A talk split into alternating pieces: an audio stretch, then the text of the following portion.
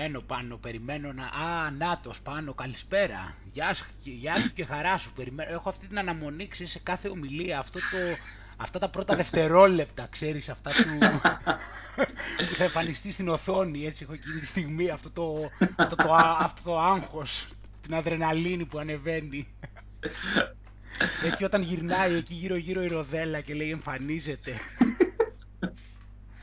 Αυτή η αγωνία. Αυτή η αγωνία έτσι εκεί πέρα αυτό το τελευταία δευτερόλεπτα πριν συνδεθούμε. Οπτικά. Τι έγινε Άγγελα. Πάρα πολύ καλά, δι, ονειρεμένα. Είναι πάρα πολύ. Βλέπεις εδώ πέρα είμαι πολύ καλά, πάρα πολύ καλά. Ζω, το βλέπω, το βλέπω. ένα όνειρο, ένα, ένα όνειρο. Δεν μπορώ να πω κάτι άλλο. Πραγματικά νιώθω δηλαδή δεν είναι Δηλαδή μόνο, μόνο λιγότερα θα μπορούσαν να υπάρξουν. Περισσότερα, τι περισσότερα, μόνο λιγότερα. Ξέρεις, δηλαδή λιγότερα από την άποψη να ξεκουραζόμουν και λίγο, κατάλαβες. Να είχα και εγώ την ευκαιρία, αλλά δεν μπορώ. Δεν μου δίνει τη ευκαιρία και τώρα, τώρα, τώρα καθόμουν πάλι με κάποιους και τους άφησα και ήρθα εδώ. Τους άφησα, ενώ εντάξει δεν ήταν ότι πληγώθηκα, αλλά θέλω να πω ότι μπορούσα να μην έρθω ας πούμε. Δεν είναι ότι βαριόμουν, δηλαδή, δεν είναι ότι καθόμουν δηλαδή έξω και βαριόμουν, κατάλαβες. Ναι, ναι. Με αυτή την έννοια το λέω. Ζω, ε, πραγματικά νιώθω πάρα πολύ όμορφα γιατί είναι όπως, όπως είναι τα πράγματα, δηλαδή γίνονται όπως ε, τα βλέπω εγώ ότι μου αρέσουν. Οπότε, τι να πω, με το παραπάνω δηλαδή από όπως τα μ' αρέσει εμένα και τη βρίσκω. Οπότε, Τέλεια. ναι, έχουμε, έχουμε, δηλαδή εμείς τώρα αυτή, έχουμε μιλήσουμε τώρα από ότι είχαμε μιλήσει πέμπτη, πέμπτη, πέμπτη βράδυ, ναι, τότε ήμουνα στο, τότε ήμουνα στο Mekong Delta τότε, ήμουνα αυτό στο Κανθό, στο Καντό ήμουνα τότε. Μετά τότε θυμάμαι την, την επόμενη μέρα πήγαμε μια βάρκα, ε, μια διαδρομή γύρω στις ε, 4 ώρες περίπου. Ναι, που είχες πάει αριστερά για λίγη ώρα και μετά ήταν να πας δεξιά που ήταν το μεγάλο. Αυτό ήταν ναι που λέγαμε τότε, ναι μετά την επόμενη. Πήγαμε το οποίο εκεί είναι το κανάλι του ποταμού Δέλτα, δηλαδή έχει, γενικώς έχει παντού δηλαδή ποτάμια έτσι και τέτοια πράγματα, ποτάμια και κανάλια. Είναι δηλαδή σαν να λέμε σαν ένα μεγενθυμένο Άμστερνταμ κατά μία έννοια. Δηλαδή το Άμστερνταμ που ας πούμε έχει όλο ποταμάκια έτσι και αυτά, αλλά το Άμστερνταμ εντάξει είναι πιο μικρό, δηλαδή το Μέκονγκ Delta η περιοχή εκεί είναι πιο μεγάλη. Αλλά κατά μία έννοια δηλαδή αν το πάρουμε γεωγραφικά ταιριάζει αυτό δηλαδή παντού όπου και να πας θα βλέπεις δηλαδή νερά, θα βλέπεις εκεί ποτάμια, λιμνούλες και τέτοια. Ε, επίσης υπάρχουν εκεί τα, υπάρχουν εκεί τα πλεούμενες, ε, πλεούμενες αγορές στα ελληνικά, ναι, πρέπει να λέγονται έτσι, είναι πλεούμενες αγορές, δηλαδή είναι μέρη τα οποία είναι παζάρια, τα οποία γίνονται στο, στο νερό. Δηλαδή, ναι, δηλαδή πουλάνε... Και πας με, και πας με τη βάρκα και... Ναι, και ψωνίζεις. Ναι, γιατί αυτό όμως είδες πως είναι η κουλτούρα όμως. Ναι, είδες φαίνεται αστείο, ξέρεις, ναι, αλλά είδες η κουλτούρα. Άμα, είναι, άμα ο άλλος έχει, είναι αλλιώς η κουλτούρα. Δηλαδή έχει μάθει μέσα στα νερά, αυτό που σου λέω τώρα, που σου λέω με Delta. Ο άλλος έχει μάθει στη ζωή του να ζει μέσα στα νερά. Έτσι. Εδώ έχουμε δει... Και είναι το πιο φυσιολογικό να το κάνεις μετά την αγορά μέσα στα νερά επίσης. Ναι, έχεις, είναι, αυτό είναι θέμα, αυτό είναι το ενδιαφέρον που βλέπουμε σε κάθε κουλτούρα που λέμε δηλαδή ότι... Γιατί η κουλτούρα έχει διαμορφωθεί βάσει και της ιστορίας, ε, βάσει των συνθήκων του περιβάλλοντος, βάσει των κλιματολογικών συνθήκων κλπ. Οπότε αυτοί οι άνθρωποι έχουν συνηθίσει μέσα στο νερό. Είναι λογικό δηλαδή από τη στιγμή που έχει τόσα πολλά κανάλια εκεί και τέτοια. Και μετακινούνται είναι όλοι βαρκάριδες δηλαδή, ψαράδες. Έχουν δηλαδή το ψάρι μέχρι και για χόμπι. Δηλαδή μπορεί να πας στο... Έχουν μέρη εκεί σαν κάτι μεγάλες... Ε, σαν πισίνες μεγάλες ας πούμε και κάπως αυτό πρέπει να ενώνεται με το ποτάμι δεν ξέρω και εκεί έχει ψάρια τώρα και κάθονται εκεί σαν χόμπι και ψαρεύουν στη δεξαμενή. ναι, κάτι τέτοια. Οπότε, ναι, και αυτό, οπότε λοιπόν εκεί αυτή η διαδρομή δηλαδή σε γενικές γραμμές θα, θα έλεγα ότι είχε δύο στοιχεία σημαντικά που θα μπορούσα να αναφέρω δηλαδή ότι κρατάω έτσι σε γενικές ιδέες. Το πρώτο ήταν τα παζάρια τα οποία έβαλα και στο facebook εκεί ένα βίντεο και το δεύτερο ήταν το δεύτερο είναι τα κανάλια τα οποία υπάρχουν εκεί, τα οποία αυτό ήταν ένα εκπληκτικό θέαμα. Βέβαια, ίσως είμαι και επηρεασμένος από το Hollywood, δεν ξέρω, γιατί όποιος και να το δει, δηλαδή αυτά τα βίντεο, κάποια βίντεο που έχω τραβήξει, πάει το μυαλό του στο ίδιο πράγμα. Δηλαδή, στις αντιπολεμικές ταινίες που ήταν οι Αμερικάνοι και πηγαίνανε μέσα από το ποτάμι, ξέρω εγώ, και δεξιά-αριστερά είχε έντονη βλάστηση και οι Βιετναμέζοι ήταν κρυμμένοι εκεί και τους την πέφτανε. Κατάλαβες τι λέω τώρα, όλες αυτές τις ταινίες. Ναι, ναι, ναι. Με τα, με τα καπέλα τα περίεργα. Ε, αυτοί ξέρανε και κρυβόντουσαν μέσα στη ζούγκλα και τους την πέφτανε. Οι Αμερικάνοι τους ψάχναν υποτίθεται, αλλά αυτοί τους στείνανε νέδρες. Οπότε αυτό έχει... αυτό ήταν το... Οπότε το σκηνικό είναι τέτοιο εκεί πέρα. Αλλά πέραν του, του θεωρώ ότι είναι θαυμάσιο. Είναι αυτό δηλαδή πας με τη βάρκα και είναι δηλαδή και στενό το ποτάμι και έχει και έντονη βλάστηση και σε σημεία το καλύπτει δηλαδή. Κατάλαβες δηλαδή το ένα δέντρο φτάνει σχεδόν δίπλα στο άλλο που είναι από τη μία όχθη και από την άλλη. Οπότε εσύ περνάς και είναι...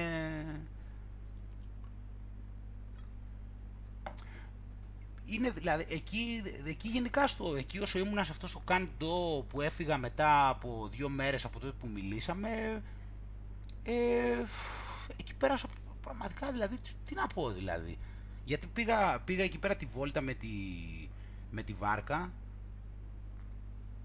ε, η οποία σου λέω ήταν εκπληκτική μετά πάλι, μετά κυκλοφορούσα πάλι εκεί πέρα, ήταν ωραία και αυτά. Α, και την επόμενη μέρα, την επόμενη μέρα πήγα και πέρασα σε ένα... Είχε ένα νησάκι εκεί απέναντι και είχε έτσι, ξέρεις, μικρά νησάκια και τέτοια. Και εκεί είχε ένα, έτσι ένα μικρό χωριουδάκι κάπως. Ήταν μικρό χωριό εκεί στην ουσία, το οποίο δεν είχε αυτοκίνητα εννοείται, είχε έτσι κάτι τσιμέντο μόνο και περνούσαν μηχανάκια, αλλά αυτό είχε παραδρόμους οι οποίοι ήταν εντελώς μικροί παράδρομοι, οι οποίοι αυτοί οδηγούσαν ας πούμε ή στο ποτάμι ή σε έντονη βλάστηση και αυτά. Και εγώ άρχισα λοιπόν εκείνη τη μέρα, πέρασα εκεί πέρα απέναντι και πήγα, στο... πήγα εκεί και άρχισα να κυκλοφορώ εκεί πέρα και άρχισα να μπαίνω στα στενάκια και φτάνω τώρα σε ένα σημείο το οποίο δεν μπορώ να το πεις ότι ήταν ζούγκλα από την άποψη ότι δεν ήταν μακριά δηλαδή από το χωριό. Ήταν σε ένα παράδρομο αλλά δεν ήταν μακριά. Αλλά το σημείο αυτό ήταν σαν ζούγκλα έτσι όπως ήταν. Γιατί είχε έντονη βλάστηση και είχε δίπλα ε, δυο ποτάμια, ξέρω εγώ, ένα και από δίπλα. Και τέλος πάντων εκεί όπως περπάταγα, είδα μια αιώρα. Οπότε για να υπήρχε η ώρα εκεί πέρα, λέω προφανώς ε, κάποιοι άνθρωποι θα είναι. Οπότε συνεχίζω να περπατάω για να βρω ποιοι είναι εκεί πέρα και να τους ρωτήσω να με αφήσουν να ξαπλώσω στην ώρα. Γιατί ήμουν σίγουρος ότι θα με αφήνανε άμα τους το έλεγα.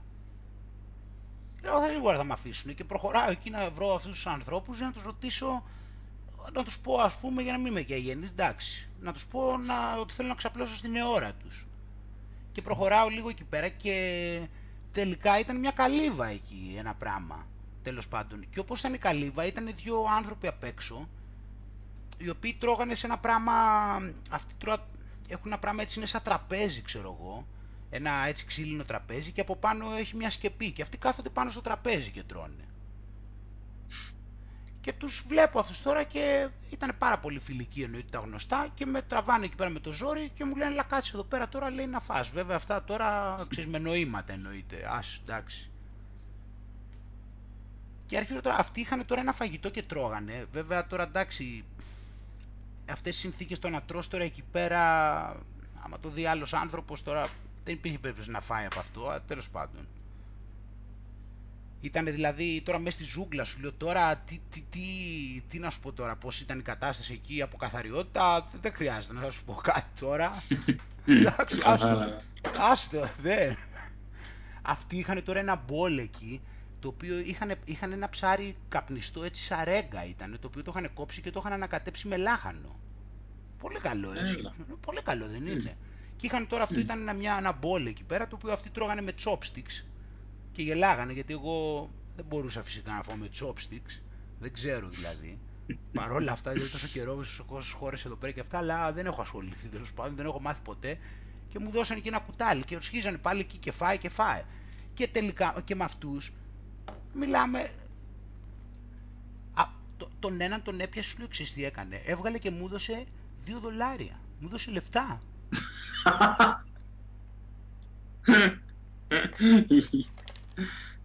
Όχι, αυτά είναι δηλαδή να τα λέει. Δηλαδή, πράγματι, το άνθρωπο σου λέω, άμα τον έβλεπες και μου δώσεις δύο δολάρια, τι, τι να κάνεις εκεί τώρα, να του πεις 100 φορές δεν το θέλω, δεν το δέχεται ο άνθρωπος. Δηλαδή, σε ταΐζει και σου δίνει και λεφτά. Και μετά, τι να σου πω, αυτοί πίνανε τα κέρατά τους και πίνανε ένα. και αρχίζουμε και πίνουμε τώρα. Πίνανε, αυτοί είχαν ένα ποτό σαν τσίπουρο. Και το, είχαν, το γεμίζαν αυτό, είχαν ένα σακούλι κάπως και ήταν, είχαν γεμάτο ένα σακούλι και φέρναν το σακούλι και αυτό το ζελατινένια σακούλα, ξέρω εγώ, γεμίζανε το μπουκάλι με αυτό. Και ήταν ένα σαν τσίπουρο αυτό το πράγμα. Και να πίνουνε και να μου δίνουν και εμένα και να πίνουμε εκεί πέρα και να είμαστε και να είναι αυτό το τσίπουρο και να, πίνουμε, να, να προσπαθούμε να μιλήσουμε τώρα με τον άλλον και να μην, σου λέω, δηλαδή πρέπει να έμεινα εκεί μια μισή ώρα δεν θυμάμαι καμία πληροφορία. Το για αυτόν μου μίλαγε συνέχεια, πρέπει να έμεινα εκεί μια, μια μισή ώρα, μου μίλαγε διαρκώς και για αυτόν δεν γνωρίζω καμία πληροφορία. Ούτε το όνομά του, ούτε τίποτα. Η επικοινωνία. Αλλά να δεις τι άνθρωποι. Αυτό είναι το θέμα. Να δεις τι άνθρωποι και να αρχίζουν και τρώγε και να φωνάζουν και τρώγε και αυτά και πίνε και τρώγε και μου έδωσε και το διδόλαρο. Τώρα σου λέω ότι οι άνθρωποι τώρα δεν χρειάζεται να σου πω τώρα οι άνθρωποι αυτές τις συνθήκες ζούσανε. Ε, σου λέω εντάξει. Και, και αυτό και, να, και τρώγε και τρώγε. Α, τώρα σου λέω οι συνθήκες αφού σε μια φάση σου λέω τελείωσε το ψάρι και αυτός είχε βάλει το ψάρι κάπως πάνω στη σκεπή για να το χτυπάει ο ήλιος και κάτι έτσι, κάποια, κάτι κάνουν με αυτό. Δηλαδή το βάζει το ψάρι και το χτύπαγε ο ήλιος για να κάτι το ξεραίνουν, δεν ξέρω γιατί το κάνανε έτσι. Και είχε ένα mm-hmm. μπολ και είχε βάλει τη, σαν ρέγγα ήταν και το είχε βάλει στη σκεπή. Και αυτός το φέρνει σε μια φάση το ψάρι και περπατούσαν πάνω του μυρμήγκια. Αλλά εγώ εντάξει, παρόλα αυτά που έφαγα, δεν, μια χαρά, δεν μου συνέβη κάτι δηλαδή. Αυτό είναι το θέμα τελικά. Οπότε δηλαδή τώρα μιας και το αναφέρω τώρα αυτό το γεγονός, θέλω να αναφέρω, γενικό, αναφέρω γενικώς ότι έχω, έχω πάθει την πλάκα μου ότι διαρκώς σου λέω με κερνάνε, διαρκώς με κερνάνε ή με ταΐζουνε, διαρκώς. Ή δηλαδή έχουν φαγητό και μου δίνουν ή πηγαίνουμε κάπου και με κερνάνε, δηλαδή παίρνω ξέρω εγώ μπύρα και την πληρώνουν. Έχω πάθει την πλάκα μου δηλαδή, άμα είναι το, σε γενικές, στο τρένο, στο τρένο ας πούμε μέσα να δεις το τρένο όταν κάθεσαι που είναι η καμπίνα ξέρω εγώ, mm-hmm. όποιοι είναι στην ίδια καμπίνα δεν είναι γνωστοί. Αλλά όλα τα μοιράζονται στο φαγητό. Δηλαδή, όταν, δηλαδή, εγώ, δηλαδή εγώ εκεί με αυτούς που ήμουν εκεί πέρα, ήταν δηλαδή πήγα εγώ στην καμπίνα στο τρένο, όταν ήρθα, τώρα τα πα, πα, απανωτά τέλος πάντων, όταν ήμουν στο τρένο τέλος πάντων, και ήρθα εδώ στο Ντανάγκ, με αυτούς που ήμουν εκεί πέρα, όλα, δηλαδή το τσάι, είχαν, είχαν πράσινο τσάι, ήπιαμε κανονικά μαζί το τσάι, είχαν φρούτα, mm. τα κόψανε και τα φάγαμε όλοι μαζί τα φρούτα. Είχαν, ξέρω εγώ, ε, σταφύλια, τα κόψανε και τα, τα δίνανε σταφύλια και τρώγαμε μαζί. Δεν το τρώγανε δηλαδή ο καθένας, άλλο μετά σε κάποια φάση που παραγγείλαμε μερίδες. Γιατί ήταν mm. πολλές ώρες το ταξίδι. Εντάξει, τώρα, άμα πάρεις τώρα το πιάτο και εκείνη η μερίδα, δεν υπάρχει λόγος να γίνει αυτό. Αλλά σε όλα τα άλλα, κατάλαβες ό,τι άλλο παίρνεις. Δηλαδή, έπαιρνε φρούτα, έπαιρνες ό,τι παίρνανε. Όσοι ήταν στην καμπίνα, ξέρω εγώ, μαζί αυτοί που ήμασταν, τα, τα, τα, τα μοιραζόντουσαν όλοι. Σου όλοι τρώγανε μαζί. Ναι. Χωρίς να είναι γνωστοί. Εμένα σου λέω, με έχουν κατακεράσει. Δηλαδή, τι να σου πω. Με, εκεί πέρα αρχίσανε με τσάγια, στην αρχή είχαν φέρει πράσινο τσάι και γεμίζανε συνέχεια ζεστό νερό όλη τη διαδρομή. Επί πόσες ώρες γεμίζανε ζεστό νερό, πράσινο τσάι. Ναι. Είναι που, αυτό δηλαδή είναι να το. Τι να σου πω. Ένα, έναν άλλον πάλι στο Γκάντο εκεί που λέμε την προηγούμενη μέρα πριν πάω σε αυτούς το προηγούμενο βράδυ μετά τη βάρκα με πήρε αυτογνώρισε σε μια καφετέρια εκεί ένα παιδί και με πήραμε το μηχανάκι και πήγαμε, σου λέω, πρέπει να κάναμε διαδρομή κάνα τρίωρο σε όλη την πόλη. Σταματάγαμε για καφέδες, σταματάγαμε για... Πίναμε αυτό το άλλο, το, ένα, ένα ποτό που έχουν, το φτιάχνουν από καλάμια. Αυτό το έχουν φέρει και στην Αγγλία, δεν ξέρω αν το έχει και στην Ελλάδα. Που τρίβει το καλάμι και σου φτιάχνει χυμό από καλάμι. Το ξέρεις αυτό; Ε, πρώτη φορά τα ακούω, όχι. Ναι, και, και πήγαμε με αυτόν, τώρα τον γνώρισε εκεί σε μια καφετέρια και με αυτόν με το μηχανάκι του πήγαμε, σου λέω, από εκεί που ήταν το υπόλοιπο και με πήγε σε 4-5 διαφορετικά μέρη και καθίσαμε, παίρναμε χυμούς εκεί πέρα, παίρναμε καφέδες, παίρναμε τέτοια και όλα μου τα κέρναγε. Ό,τι πηγαίναμε πλήρωνε. Άκου τώρα. Έτσι. Παθαίνεις την πλάκα σου δηλαδή. Ε, και μετά εντάξει, μετά... Οπότε δηλαδή τώρα για να μην γιατί σου, άμα, άμα, σου αναλύσω, άμα αναλύσω δηλαδή κάθε μέρα τι συμβαίνει, δηλαδή πόσους ανθρώπους έχω γνωρίσει και έχω αυτή τη μεγάλη ευχαρίστηση να μου έχει συμβεί αυτό.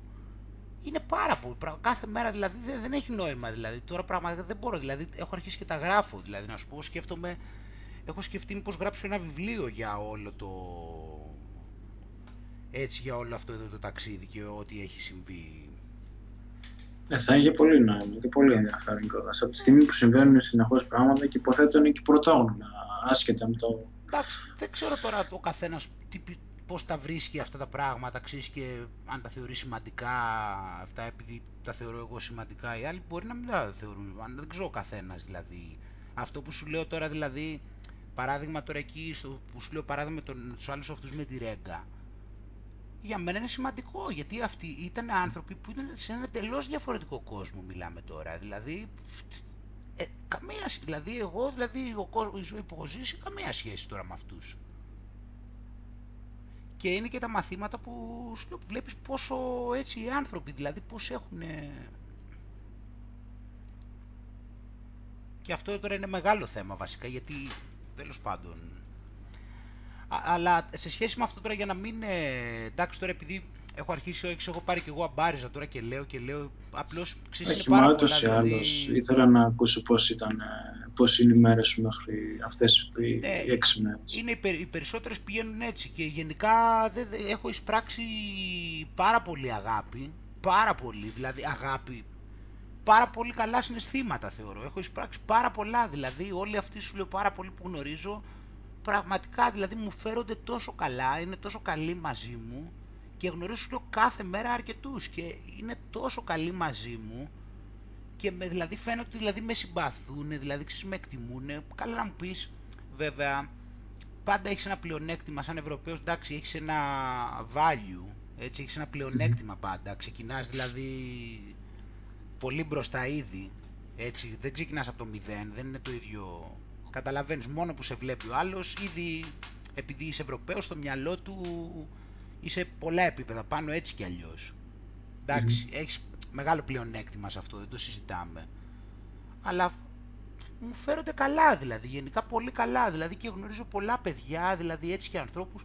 Στο τρένο αυτοί που γνώρισα ήταν 50 χρονών και μιλάμε τελικά αποδείχθηκαν τα πιο αλάνια εκεί μέσα. Φαντάζεσαι τι κάνανε, τέλος πάντων τώρα ας μην τα λέω. Ναι, τέλος πάντων, γενικά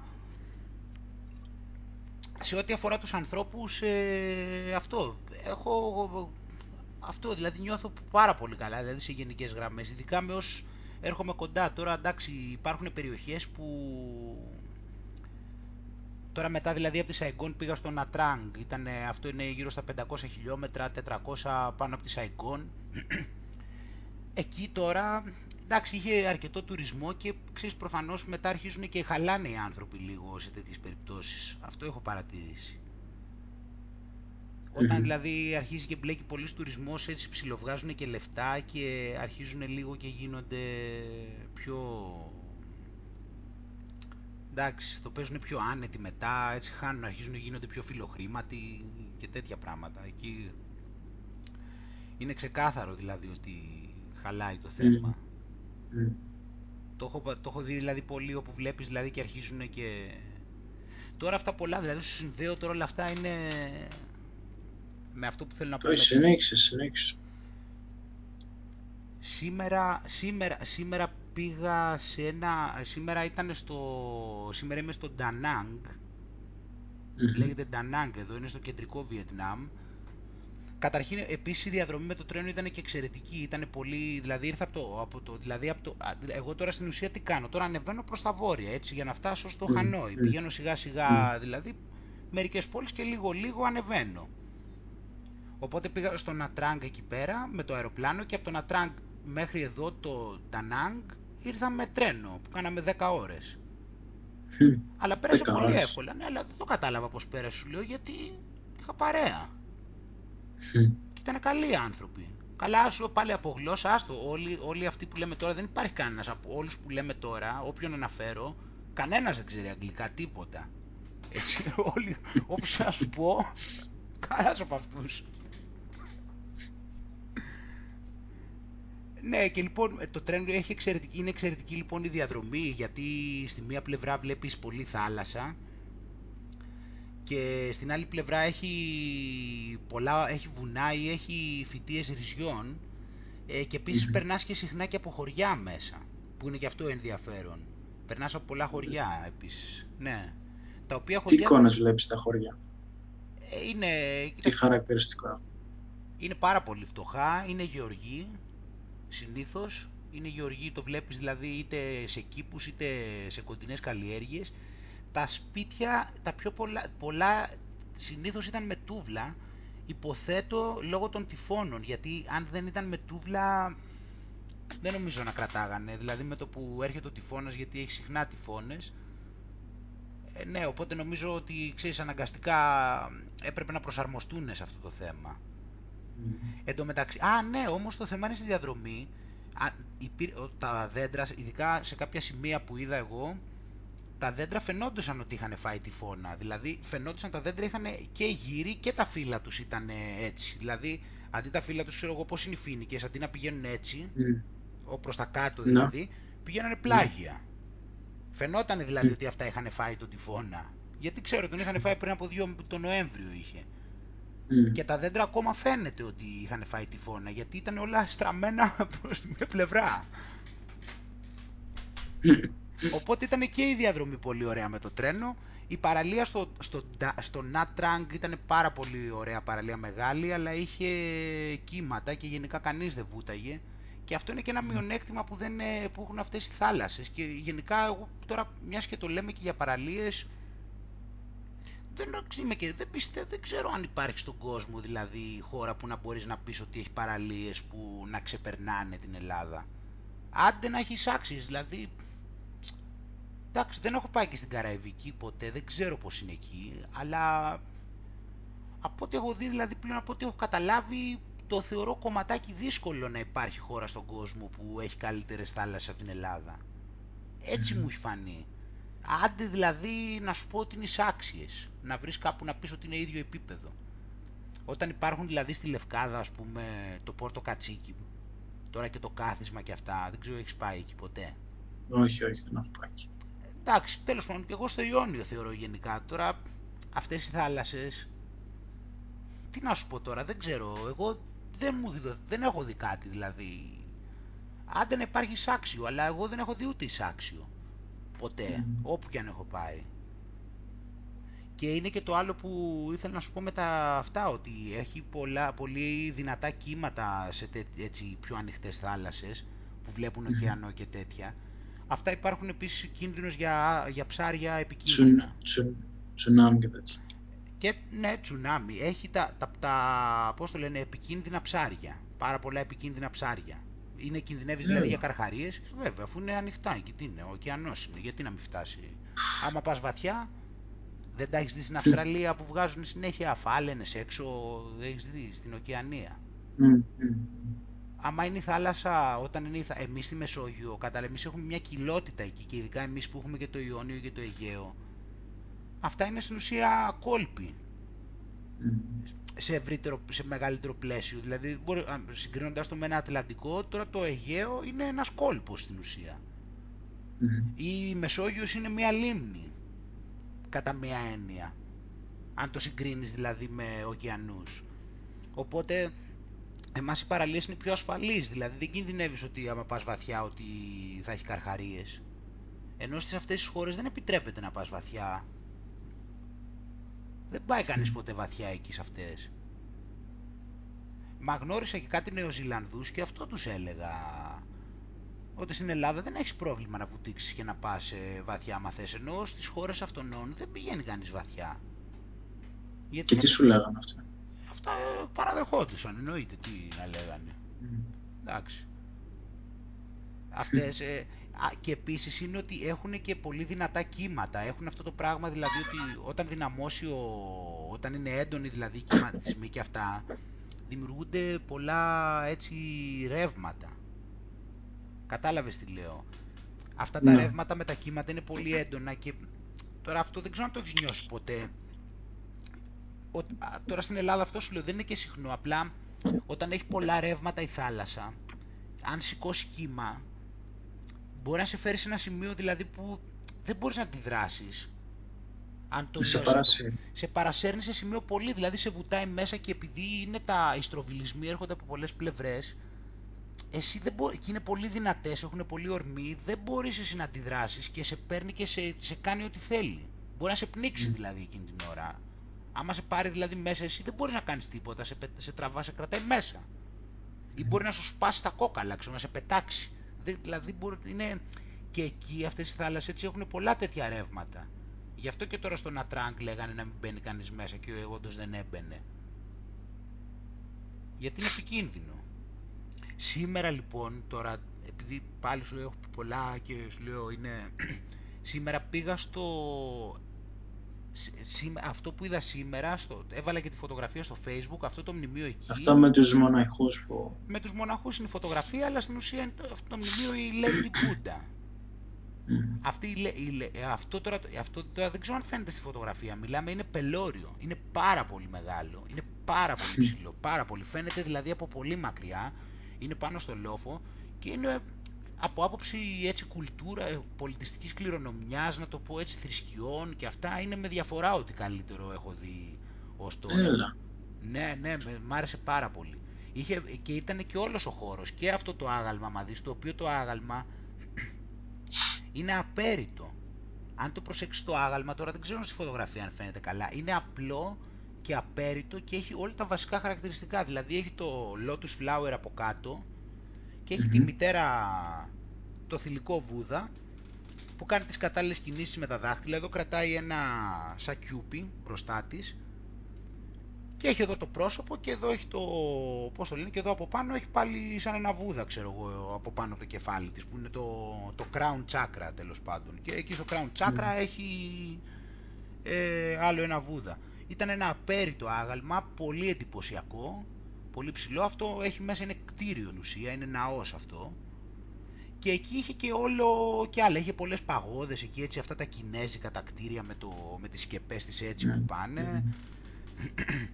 Και, αυτά, και αυτό με εντυπωσίασε πάρα πολύ. Ήταν και πάνω από τη θάλασσα κιόλας. Ε, και είναι, είναι ένα καταπληκτικό μνημείο αυτό. Δηλαδή αξίζει κάποιος να το δει πάρα πολύ. Είναι ε, θαυμάσιο, καταπληκτική ενέργεια. Τι να σου πω. Έγινε και, ε, βρε- και αυτή η μοναχή εντωμεταξύ πιο πριν. Ε, αυτή τώρα είναι από την Ινδία. Αυτοί ε, κάνανε μια τελετή πιο πριν που είχα- έχουν αυτό το κλουβί, άμα το έχεις δει που κάνουν οι βουδιστές, έχουν ένα κλουβί με πουλιά. Όχι, δεν το έχω. Ναι, έχουν ένα κλουβί με πουλιά και πρώτα λένε κάποιου, κάποιες ψαλμοδίες και μετά τα ανοίγουν το κλουβί και τα αφήνουν τα πουλιά έξω και φεύγουν. Το έχω Mm. τραβήξει βίντεο αυτό. Mm. Ναι, και είχαν έρθει αυτοί και κα- κάναν τέτοια. Πάντως όπως και να έχει και μόνο το γεγονός ότι έχουν θηλυκή θεότητα έχει ενδιαφέρον. Τώρα ανοίγεις μεγάλο θέμα πραγματικά γιατί ήθελα, ήθελα καλά που το λες κιόλας γιατί ήθελα να το πούμε αυτό το θέμα γιατί κανονικά δεν έπρεπε να, να μας προκαλεί αυτό ενδιαφέρον. Έπρεπε να είναι φυσιολογικό γιατί σου λέω πραγματικά εγώ αυτό που έχω δει απ τα, δι- απλώς πρέπει τα διδάγματα να τα καταλάβεις. Αυτό είναι το θέμα, ότι τα διδάγματα που λένε ξέρω εγώ το τι νομίζει κάποιος ότι είναι ο χριστιανισμός ή ότι νομίζεις ότι είναι ο- το Ισλάμ ή τι νομίζεις ότι είναι ο Βουδισμός είναι πολύ διαφορετικό από αυτά που έχουν πει οι άνθρωποι οι οποίοι θεωρείται ότι δημιούργησαν αυτές τις, τις θρησκείες. Έτσι. Δεν Έτσι. νοείται, στο- δεν νοείται στην πνευματικότητα αρνητική ενέργεια, ε, πώς το λένε, α- ε, αρσενική ενέργεια χωρίς θηλυκή. Δεν Μμ. νοείται γιν χωρίς yang, δεν νοείται αρνητικός πόλος χωρίς θετικό. Απλώς δεν μας τα έχουν εξηγήσει γιατί τα έχουν πάρει κάποιοι και τα καπηλεύονται. Το να δεις τη μητέρα του η Lady Buddha είναι φυσιολογικό αυτό το πράγμα, δεν είναι περίεργο. Είναι φυσιολογικό γιατί αυτές οι θρησκείες έχουν τη σοφία και φυσικά αυτοί οι άνθρωποι που τις φτιάξανε γνωρίζουν προφανώς αυτή τη σοφία που λένε όλοι την ίδια σοφία τέλος πάντων γιατί το ίδιο είναι αυτό, όλοι το ίδιο λένε. Δεν είναι δυνατόν να υπάρχει αρσενική ενέργεια χωρίς θηλυκή. Αν δεν υπάρχει θηλυκή δεν υπάρχει ούτε αρσενική. Όπως όταν δεν υπάρχει άσπρο δεν υπάρχει μαύρο. Έτσι. Δεν είναι να μας Ε, αυτοί, παραξενεύει. αυτοί όμως το ζουνε. Αυτό, έχει το, αυτό είναι το ενδιαφέρον. Το Εντάξει. βλέπεις έμπρακτα. Εντάξει, ξέρεις τι, δεν είναι, μην τους, ε, και αυτούς, μην τους εξειδανικεύουμε. Το γεγονός ότι έχουν, γιατί και, στη, και σε εκκλησία, μα πας θα δεις και την Παναγία θα δεις μέσα και Αγίες και λοιπά. Μην εξειδανικεύουμε τώρα το, το σύμβολο. Το, δηλαδή το, το σύμβολο καταδεικνύει απαραίτητα κάτι για τους πιστούς αυτούς, γιατί αυτοί οι πιστοί ακολουθούν ένα δόγμα, το οποίο δόγμα τους το έχουν φτιάξει αυτοί που τους ελέγχουν αυτό το δόγμα και τους λένε ότι αυτό είναι ο βουδισμός. Μμ. Γιατί με την έννοια στο λέω ότι και αυτοί δεν μπορείς να πεις ότι την έχουν τη γυναίκα σε υπόλοιψη, γι' αυτό το λέω. Μμμ. Το ότι βρίσκεται κάποιος, κατάλαβες και σου λέει ότι εγώ εν ονόματι του Βούδα σου λέω ότι ο Βούδας είπε αυτά, δεν σημαίνει ότι τα είπε. Μμ. Γι' αυτό πρέπει να πάμε σε αυτό. Πρέπει να πούμε, ας πούμε, υπάρχει το, αυτό το βιβλίο του Steven Batchelor. Μμμ. Αυτός ο άνθρωπος έχει ασχοληθεί Αυτό, με... αυτό που έλεγες ότι είχετε τα, τα πρωταρχικά διδάγματα, του, Ναι. τα κανονι, κανονικές ομιλίες του Βούδα. Τα πάλι κάνουν, ναι, το πάλι κάνουν. Αυτό Ναι. έλεγα. Έλεγα λοιπόν, ναι, ότι αυτός, ε, ο άνθρωπος ε, από 18 χρονών ήταν εκεί στα μοναστήρια, έχει μάθει, έχει κάνει μεταφράσεις, ξέρει τη γλώσσα δηλαδή, την αρχαία εκεί, την, ε, πώς λέγονται αυτά τώρα, έχει πολύ στο μυαλό μου, πώς τη λέγανε τη γλώσσα τους. Έχει μάθει τη γλώσσα, τέλος πάντων, να ασχοληθεί δεκαετίες ολόκληρες τώρα ο άνθρωπος. Εγώ δεν Μμμ. σου λέω ότι η εξηγήση που δίνει αυτός ότι εγώ συμφωνώ με όλες αυτές έτσι. Απλώς θέλω, αναφέρω μια οπτική. Πώς λέγεται, το Μμ. βιβλίο αυτού νου λέγεται «Εξομολογήσεις ενός άθεου βουδιστή». Και σου Μμ. λέει ότι εγώ έχω μελετήσει, σου λέει όλα τα πάλι κάνουν τόσα χρόνια και προσπαθώ και έχω πάει με βουδιστές που μου λέγανε το ένα και μου λέγανε το άλλο και στα μοναστήρια και κάνανε και ράνανε. Εγώ σου λέω, δεν σου λέω ότι εγώ συμφωνώ με αυτόν ότι αυτός έχει δίκιο έτσι, εγώ απλώς λέω τι λέει και λέει απτά πράγματα, δηλαδή δεν μπορείς να πεις ότι τα λέει έτσι, είναι ψαγμένος ο άνθρωπος. Και εξηγεί και σου λέει ότι δεν βλέπω πουθενά στις διδαχές του Βούδα να μιλάει ούτε για διαόλια, ούτε για τριβόλια, ούτε για πνεύματα, ούτε για τίποτα. Σου μιλάει για την εμπειρία, σου μιλάει για το βίωμα, σου μιλάει για την αγάπη, σου μιλάει για τις σχέσεις των ανθρώπων. Σου λέω, εγώ δεν, συμφω... δεν λέω ότι αυτός τα έχει καταλάβει τέλεια τι λέει ο Βούδας και ξέρει και αυτά που λέει αυτός ισχύουν. Απλά είναι θέμα ότι υπάρχουν και οπτικές πλευρές, κατάλαβες ανθρώπων που τα έχουν μελετήσει και σου λέει ότι μεγάλο ο Βούδας δεν σου έχει πει ποτέ όλα αυτά τα πράγματα που λέτε εσείς. Δεν τα είπε ο Βούδας αυτά. Έχει πει για, την, για το βίωμα, έχει πει για την αξία του τώρα, έχει πει για το διαλογισμό, έχει πει, κατάλαβες, έχει πει δηλαδή πώς είναι το Tao Te Ching; Μμ. Το Tao Te Ching δεν σου λέει πράγματα τέτοια, σου λέει συγκεκριμένες αρχές για τη ζωή. Έτσι ήταν αντίστοιχα και οι ομιλίες του Βούδα. Που αναφέρονται Όλα στο αυτά πάλι που κάνον. μιλάμε δηλαδή. Ναι, στο πάλι κάνον, γι' αυτό σου λέει ότι αυτός είναι, αυτός σου λέει άθεος βουδιστής, με την έννοια αυτή. Μμ. Ότι δηλαδή σου λέει εγώ είμαι, ναι μεν είμαι δηλαδή βουδιστής και αυτά, αλλά στο Βούδας δεν βλέπω εγώ ότι έχει πει άλλα, άλλα πράγματα, ξέρω εγώ, πέραν αυτών, γι' αυτό το παρουσιάζει έτσι. Είναι μια εικόνα. Οπότε, έχουμε, οπότε εμείς έχουμε τώρα, δηλαδή όταν λέμε χριστιανισμός, εννοούμε κάποια βιβλία, έτσι, τα οποία τι έχει γίνει τώρα. Πρώτα απ' όλα, οι πιο πολλοί δεν τα έχουν διαβάσει, έτσι, πρώτον. Και δεύτερον, Μμ. ενέχουν, ε, ε, περιέχουν συμβολισμούς. Μμ. Δεν είναι μαθηματικά, δηλαδή δεν είναι μια εξίσωση. Να σου πει ο άλλος έτσι αποδεικνύεται αυτό. Δεν είναι μια εξίσωση, είναι κάποια πράγματα που είναι συμβολικά. Δηλαδή ε, το γεγονός ότι είναι συμβολικά ε, μας εξαναγκάζει να μην είμαστε σίγουροι για μια εξήγηση αυτών. Έτσι δεν είναι. Δηλαδή εγώ μπορώ να δώσω μια εξήγηση, εσύ μπορείς να δώσεις μια άλλη.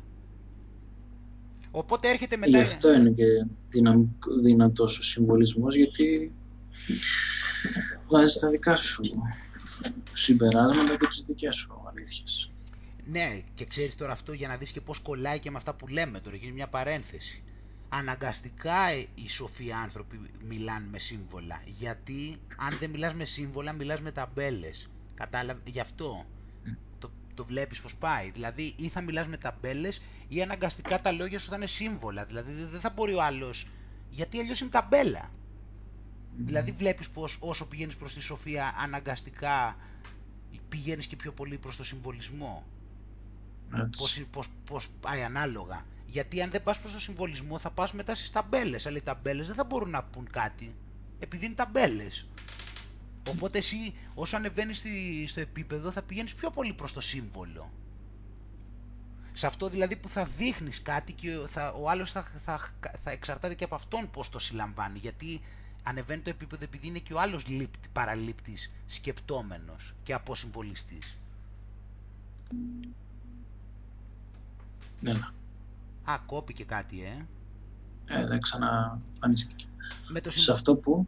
Λέω με το, με το συμβολισμό ότι η σοφία είναι και των δύο πλευρών. Δηλαδή και ο, ο δέκτη, και ο λήπτης, ο, πώς το λένε, ο, ο πομπός και ο πομπός βάζει το σύμβολο γιατί δεν μπορεί να μπει στις ταμπέλες και ο δέκτης είναι σοφότερος γιατί ο δέκτης δεν παίρνει ταμπέλα, παίρνει σύμβολο. Δηλαδή και ο δέκτης χρειάζεται να το αναλύσει μέσα του και να το φτιάξει, να το καταλάβει με το δικό του τρόπο. Ενώ, ενώ στις ταμπέλες είναι το χαμηλό επίπεδο, είναι το ζωικό επίπεδο οι ταμπέλες. Είναι το εύκολο. Είναι αυτό που δεν σκέφτεσαι, δηλαδή είναι ότι σου λένε ποιος είναι ο καλός αυτός, ποιος είναι ο κακός αυτός, είναι το δίπολο. Ναι, είναι έτοιμες απαντήσεις. Ναι. Όταν λοιπόν ανεβαίνεις σε επίπεδο σοφίας, αρχίζεις και δεν μιλάς πολύ με τα μεταμπέλες γιατί ξέρεις ότι δεν μπορείς να περιγράψεις την πραγματικότητα με αυτόν τον τρόπο. Οπότε μετά πηγαίνεις πιο πολύ στο σύμβολο. Οπότε είτε σαν δέκτης είτε σαν πομπός, τα αντιλαμβάνεσαι και μετά όλα τα αντιλαμβάνεσαι σαν σύμβολα. Ε, ο Γιούγκ είχε ασχοληθεί, είχε γράψει και βιβλίο αποκλειστικά για τα σύμβολα. Ποιος ο; Ο Γιούγκ. Αχα. Μα όλα... Γιατί είχε καταλάβει το πόσο σημαντικά είναι. Ναι αναγκαστικά θα, πάμε, θα πηγαίναμε σε αυτή την κατεύθυνση. Απλώς είναι το θέμα να το καταλάβουμε αυτό το πράγμα. Γιατί αυτή τη στιγμή είμαστε στο επίπεδο που ζητάμε ταμπέλες. Γι' αυτό mm. κατάλαβες τι γίνεται και παίρνει ο άλλος και διαβάζει. Και... Τα έχουμε ξαναπεί αυτά βέβαια. Απλώς διαβάζουν κάποια βιβλία και τα κοροϊδεύουν και λένε τι λέει ο άλλος τώρα. Περπάτησε στη θάλασσα, ξέρω εγώ και λέγει αυτά. Ενώ δεν εννοεί αυτό ο άνθρωπος. Δεν εννοεί αυτό ο άνθρωπος ότι περπάτησε στη θάλασσα. Άλλο θέλει να σου πει από αυτό το πράγμα. Δεν εννοεί ότι η Παναγία, ότι, η άλλη, ότι η Παναγία ξέρω εγώ γέννησε ενώ ήταν Παρθένα. Δεν εννοεί αυτό το πράγμα. Δεν εννοεί ότι ήταν Παρθένα και έμεινε έγκυος επειδή ήταν Παρθένα. Άλλο πράγμα εννοεί. Αλλά τα παίρνουμε τις ταμπέλες, κατάλαβες. Του λέει του άλλου, δηλαδή του, το λέει ο άλλος με συμβολισμό και ο άλλος το παίρνει της μετρητής. Και κοροϊδεύει μετά, λέει, α δεν γίνεται λέει να γίνεις Παρθένας. Ε, αυτό είναι το πρόβλημα τώρα. Μα δεν είναι, δεν είναι αυτό το μάθημα εκεί που είναι να πάρεις το άμα μπόρεσε η άλλη να κάνει παιδί αν ήταν παρθένα. Δεν είναι αυτό που θέλει να σου πει εκεί. Οπότε τι γίνεται μετά με τις θρησκείες; Τι γίνεται με τις θρησκείες, τι γίνεται; Δηλαδή ωραία εμείς, εγώ και εσύ. Δεν μπορούμε άμα θέλουμε να φτιάξουμε έναν άλλο χριστιανισμό. Έναν άλλο χριστιανισμό. Το δικό μας. Και εμείς θα εξηγούμε την Καινή Διαθήκη με άλλο τρόπο. Δεν μπορούμε. Ωραία. Όπως Ενδιάμεσο. Ναι, όχι, θέλω να πω... Από κωδικοποίηση εννοείς. Ναι, όχι, λέω, ας πούμε υπάρχει εκκλησία. Ποιος σου λέει, γιατί η εκκλησία, ας πούμε, η Ορθόδοξη Εκκλησία, αυτά που λέει ο, ο παπάς, γιατί να μου πεις εσύ ότι αυτά που λέει ο κάθε παπάς, ότι σώνει και ντε είναι τα ίδια αυτά που ήθελε να πει ο Ιησούς; Mm. Το ξέρεις ότι θέλει να πει αυτά; Επειδή δηλαδή, ας πούμε, αυτό σου λέω, δηλαδή εμείς οι δύο φτιάχνουμε μια οργάνωση, αυτό σου λέω, και λέμε ότι εμείς εξηγούμε τον χριστιανισμό έτσι. Τι πάει να πει, ότι πρέπει όλοι, όλοι οι άλλοι να το βλέπουν τον χριστιανισμό σαν και εμάς; Δηλαδή, εγώ άμα πω. Υπήρξαν και από τόσες πολλές αιρέσεις. Ε, Προφανώς. Με ποια λογική δηλαδή, δηλαδή ο άλλος τι θα, θα πούμε εμείς, θα πούμε εμείς δηλαδή ότι εμείς ε, ξέρουμε το σωστό και οι άλλοι δεν το ξέρουν το σωστό; Και να έρθουν δηλαδή οι άλλοι με εμάς και, να, ε, και εμείς τι είμαστε, δηλαδή αυτοί που θα πούμε εμείς θα πούμε. Γι' αυτό ξέρεις τι, αυτό που θέλω να τονίσω πάνω απ' όλα ότι να μην, κρίνουν, να μην κρίνουμε οι άνθρωποι, γιατί εγώ τα έχω κάνει αυτά, να μην κρίνουμε τι μπορεί να είπε, τι είπε ο Ιησούς και τι είπε ο ένας και ο άλλος, αν πρώτα δεν τα διαβάσουμε και να μην κρίνουμε σύμφωνα με το πώς συμπεριφέρεται ο παπάς της ενορίας και σύμφωνα με το τι έχουν δει να κάνουν οι χριστιανοί παλιά και τι κάνουν τώρα και τι κάνουν οι Μωαμεθανοί και τι κάνουν οι Βουδιστές και τι κάνουν. Δεν με νοιάζει τι κάνουν. Να πάρεις να διαβάσεις το βιβλίο, Αν θες να δεις τι λέει εκεί, να το καταλάβεις εσύ. Δεν με ενδιαφέρει τι λέει ούτε ο παπάς, ούτε ο αρχιεπίσκοπος, ούτε δεν με νοιάζει ποιος είναι. Δεν σημαίνει ότι αυτός ο άνθρωπος περιγράφει αυτά που ήθελε να πει ο Ιησούς. Γι' αυτό το, το, το, πάω έτσι εκεί που σου λέω όταν παραξενεύομαι για να υπάρχει γυναίκα βούδας. Προφανώς και υπάρχει, αφού σε όλες τις θρησκείες βάζουν τη γυναίκα σε υψηλή θέση. Επειδή, επειδή βρεθήκαν οι άλλοι και τα καπηλευτήκανε και τα φτιάξανε και όπως θέλανε και λέγανε ο Ιησούς είπε αυτό και ο Ιησούς είπε έτσι και ο Χριστός είπε αυτό, σημαίνει ότι τα είπε. Ε, πρέπει να ξεμάθει όμως κάποιος πολλά πράγματα. Να, να, ούτως ή άλλως για να το κάνει αυτό θα πρέπει να έχει κάνει βήμα μακριά από τις ταμπέλες. Ναι, εκεί είναι το θέμα. Είναι το θέμα ότι φαίνεται απλό, αλλά δεν είναι γιατί πρέπει να έχεις κάνει τη νοητική, το νοητικό βήμα για να το καταλάβεις αυτό. Να καταλάβεις ότι και η Εκκλησία είναι μια συγκεκριμένη οργάνωση η οποία δίνει κάποιες συγκεκριμένες εξηγήσεις. Εσύ δεν είσαι υποχρεωμένος, γιατί είπαμε γιατί δίνει εξηγήσεις. Πρώτον, γιατί δίνει ψεύτικες εξηγήσεις ξεκάθαρα και δεύτερον, ακόμα και αν δεν είναι ψεύτικες ξεκάθαρα, είναι αποσυμβολισμοί οι οποίοι μπορώ εγώ να τους αποσυμβολίζω αλλιώς και κατά τη γνώμη μου δεν τους αποσυμβολίζουν καλά. Τουλάχιστον τα, η δημοφιλής εκκλησία. Γιατί δηλαδή επειδή αυτοί, γιατί αυτοί να ξέρουν τι, λέει, τι λέει, είπαν αυτοί που φτιάξαν τον χριστιανισμό, γιατί αυτοί ξέρουν αυτοί, αυτούς θα ακούσω εγώ να μου πούνε τι είπαν αυτοί που φτιάξαν τον χριστιανισμό; Θα τους μάθω μόνος μου τι είπαν αυτοί που φτιάξαν τον χριστιανισμό. Δεν θέλω να μου το πούν αυτοί, γιατί αυτοί τα φτιάχνουν και κάνουν αποσυμβολισμούς ανάλογα με αυτό που τους βολεύει. Και αυτοί έχουν κάνει τον κόσμο πατρο, ε, πώς το λένε, πα, πατρο τέτοιο, πατριαρχικό. Αυτοί το κάνανε. Ήτανε, από την παλιά είχε αρχίσει από αυτή τη, ήταν οι θρησκείες του Θεού Βάλ. Τότε ξεκινήσανε, πιο πριν υπήρχε, υπήρχαν, είχαν πιο πολύ, δίνανε πιο πολύ αξία στις θηλυκές θεότητες. Και κάποια στιγμή ξεκίνησε και βγήκαν αυτές οι θρησκείες, ο Θεός Βάλ, άμα έχεις ακούσει από παλιά, εκεί ήταν που αρχίσανε και φτιάχνανε έτσι ένα πιο πατριαρχικό μοντέλο. Οπότε αυτό, οπότε αυτό με τις θρησκείες, αυτό που λέμε, δεν χρειάζεται να το παίρνεις το πράγμα ότι, ότι ο χριστιανισμός είναι αυτά που σου λέει η Εκκλησία. Ότι ο μομαθανισμός είναι ξέρω εγώ αυτά που λένε οι Άισις. Αυτό είναι το θέμα να καταλάβουμε. Αυτή είναι κάποια συγκεκριμένη οργάνωση όλη αυτή. Και λένε κάποια πράγματα και συνήθως έχουν και κάποιο σκοπό.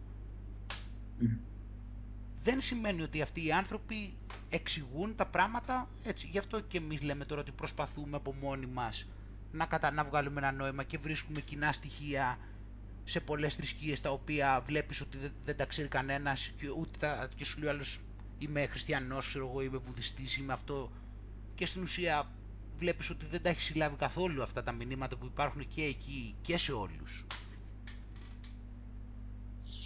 Ε, ναι, δύο πράγματα που καταλαβαίνω από όλο αυτό είναι ότι από τη μία όταν γίνεται κάτι δόγμα αρχίζεις και δίνεις πάρα πολύ σημασία σε κάποια πράγματα και πετάς τα άλλα στα...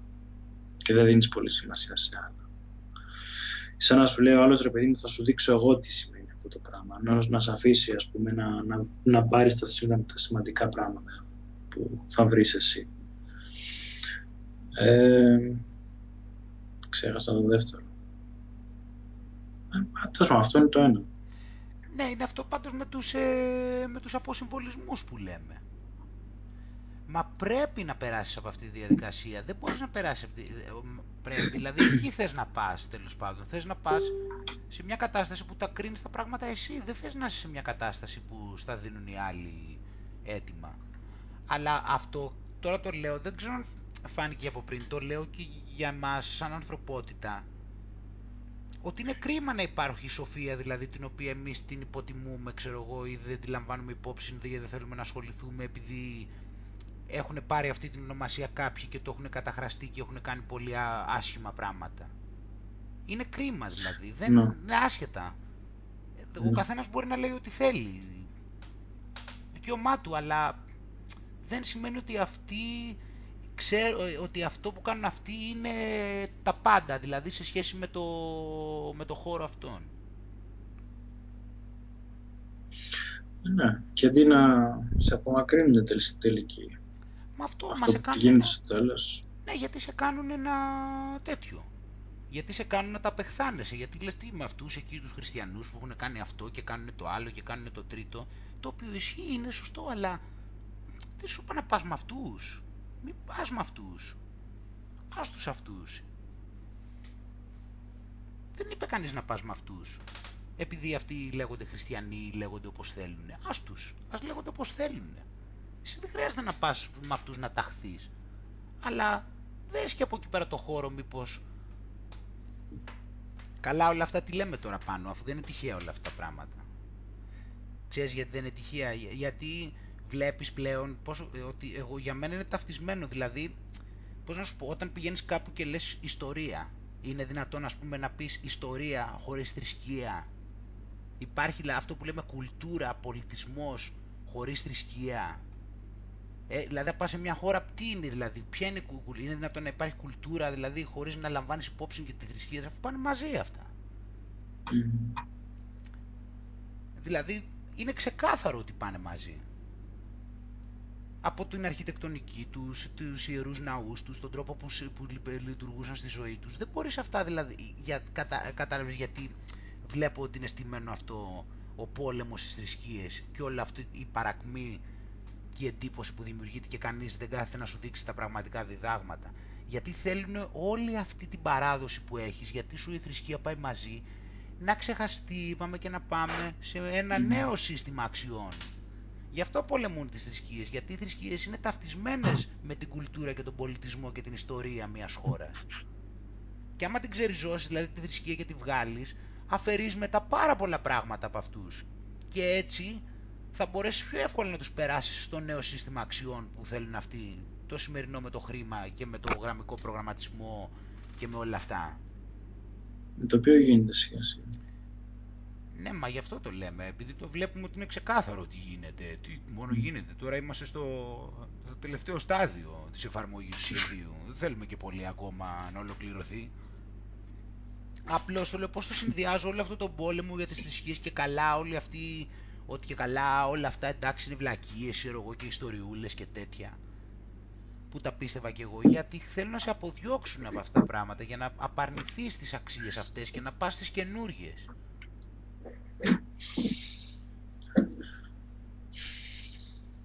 Ναι, γενικά προσπαθούν να σε διώξουν από όλα τα παρελθοντικά πράγματα και, όλες τα, mm. και όλα τα σημαντικά ναι, για να πάμε που έχουν βρει παλιότεροι. Για να, γιατί ό, όλα αυτά δεν, είναι μετα, δεν, δεν σχετίζεται αυτό και με τα, πώς το λένε, με τα αρχέτυπα. Άμα σου αλλάξουν τα αρχέτυπα, άμα σου αλλάξουν την ιδέα για τον ηρωισμό, την ιδέα για την αγάπη, την ιδέα για την ε, φιλία, άμα στα αλλάξουν όλα αυτά και εσύ τα βλέπεις αλλιώς, γιατί σου... Ε, γιατί με τα αρχέτυπα, αυτό σου λέω, όταν, τώρα τα έχουν πει και 100 φορές, όταν έχεις, βλέπεις ας πούμε τον Ηρακλή, παράδειγμα, ή βλέπεις τον ε, Αχιλέα ή τον Οδυσσέα ή όλους αυτούς, είναι αρχέτυπα αυτά είναι αξίες, είναι σου δείχνει δηλαδή τι είναι ο ερωισμός, τι είναι τα πάθη, τι είναι η... τι συμβαίνει στη ζωή. Άμα εσύ τώρα σου δείχνουν τώρα το Survivor ας πούμε ή την κάθε χαζοτενία και όλα αυτά και σου περνάνε στο υποσυνείδητο στην ουσία άλλα πράγματα εσένα και ο ηρωισμός είναι ξέρω εγώ τι να σου πω τώρα ότι ο άλλος στο παιχνίδι ξέρω εγώ νίκησε και βρήκανε να φάνε δίθεν ξέρεις ότι δεν έχουν να φάνε και αυτά ε, ναι, άμα βλέπεις εσύ ότι αυτό είναι ηρωισμός.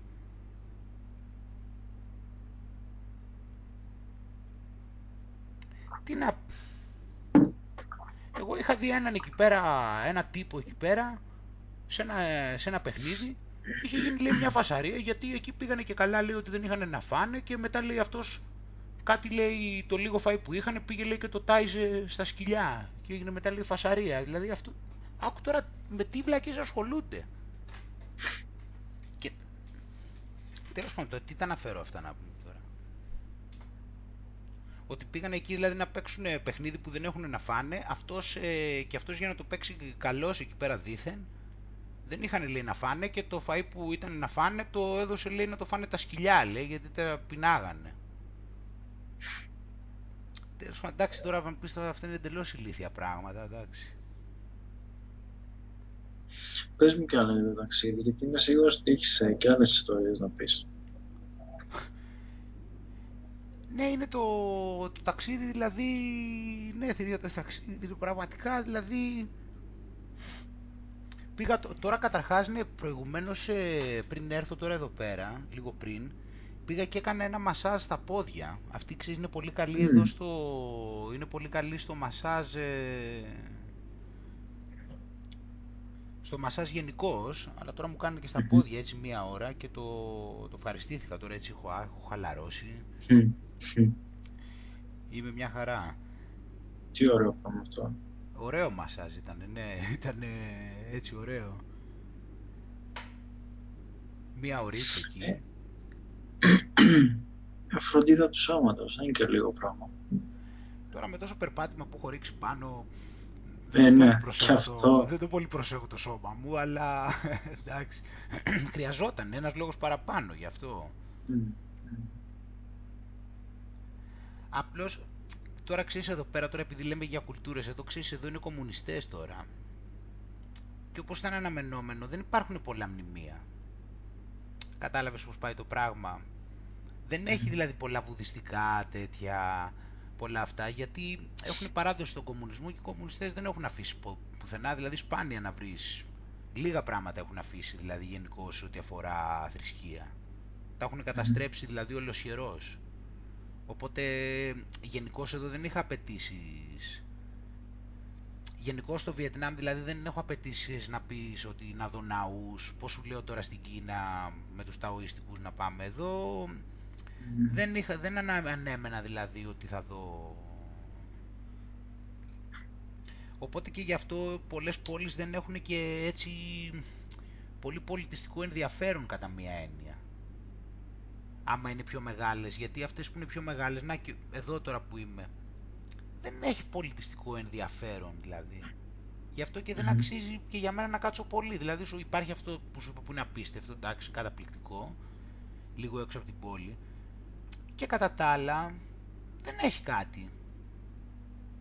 Δεν μπορώ να πω δηλαδή, δεν έχει κάτι πολιτιστικά τώρα έτσι, γιατί σαν υποδομή είναι πολύ ψηλό το επίπεδο. Δηλαδή γέφυρες φοβερές. Τι εννοείς. Αυτό ναι, το Βιετνάμ δεν είναι καμιά χώρα...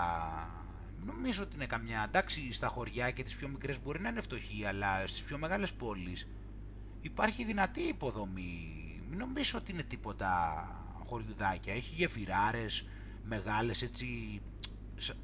Σαν τύπου Ρίο Αντίριο, αλλά όχι τόσο μεγάλη, τόσο μακριά. Αλλά έχει mm. κατασκευές εννοώ τώρα κατασκευές τύπου ριοαντήριο τέτοιο, έχει πολύ μεγάλα, πάρα πολλά μεγάλα κτίρια, έχει δρόμους καλούς, έχει ξέρω εγώ τρένα normal θεωρώ, πολύ καλό ίντερνετ, πάρα πολύ καλό ίντερνετ, μαγαζιά έτσι περιποιημένα μαγαζιά, έτσι φαίνονται δηλαδή με καλές βιτρίνες και τέτοια και τα, τα μπάρ, οι καφετέριες και αυτά. Δεν είναι, δεν είναι καμιά, καμιά χώρα έτσι, τίποτα να, τουλάχιστον σου σε, στις μεγάλες πόλεις τουλάχιστον. Δεν είναι να πεις ότι είναι καμιά... Φαίνεται για δυτική χώρα αυτή. Φαίνεται για... Είναι πολύ καλό επίπεδο ναι, σε πολλά ναι. μέρη. Είναι πάρα πολύ καλό επίπεδο. και δρόμοι καλοί. Και πολλές υπηρεσίες καλές. Αλλά εντάξει σου λέω τώρα, να, το Νατράνκ που πήγα, ε, εκεί είχε τώρα τι είχε. Είχε μια παγόδα, πολύ ωραία, Είχε ένα ναό άλλον Ινδουιστικό πάρα πολύ καλό και είχε και εδώ έχουν εξής και στα πιο πολλά μέρη έχουν και χριστιανικά, εδώ έχουν και χριστιανική παράδοση κάπως τώρα λίγοι και όσοι έχουν μείνει. Γιατί εδώ ήταν, ήταν απικία των Γάλλων. Οπότε έχουν φτιάξει σε πολλά μέρη καθεδρικούς ναούς χριστιανικούς Α, και σου είπα και την προηγούμενη εβδομάδα που σου είχα πει που πήγα στο κτίριο της, ανεξαρτη... της Ανεξαρτησίας. Ναι, βρήκα, ναι, ναι. Εκεί απ' έξω βρήκα κάποια παιδιά που τραγουδούσαν. Και αυτά πρέπει να ήταν χριστιανικά τραγούδια. Δεν ξέρω, κάτι καθόντουσαν εκεί. Δεν ξέρω γιατί το κάνουν αυτό. Στο αμάξι τους καθόντουσαν και τραγουδάγανε. Σε τι γλώσσα; Βιετναμέζικα. Mm. Αλλά πρέπει από τη μελωδία, από ό,τι το κατάλαβα, πρέπει να ήταν χριστιανικό αυτό το τραγούδι. Mm. Ναι, και του πήγα εκεί κοντά και τους ηχογράφησα. Τους το είπα δηλαδή ότι τους ηχογραφώ.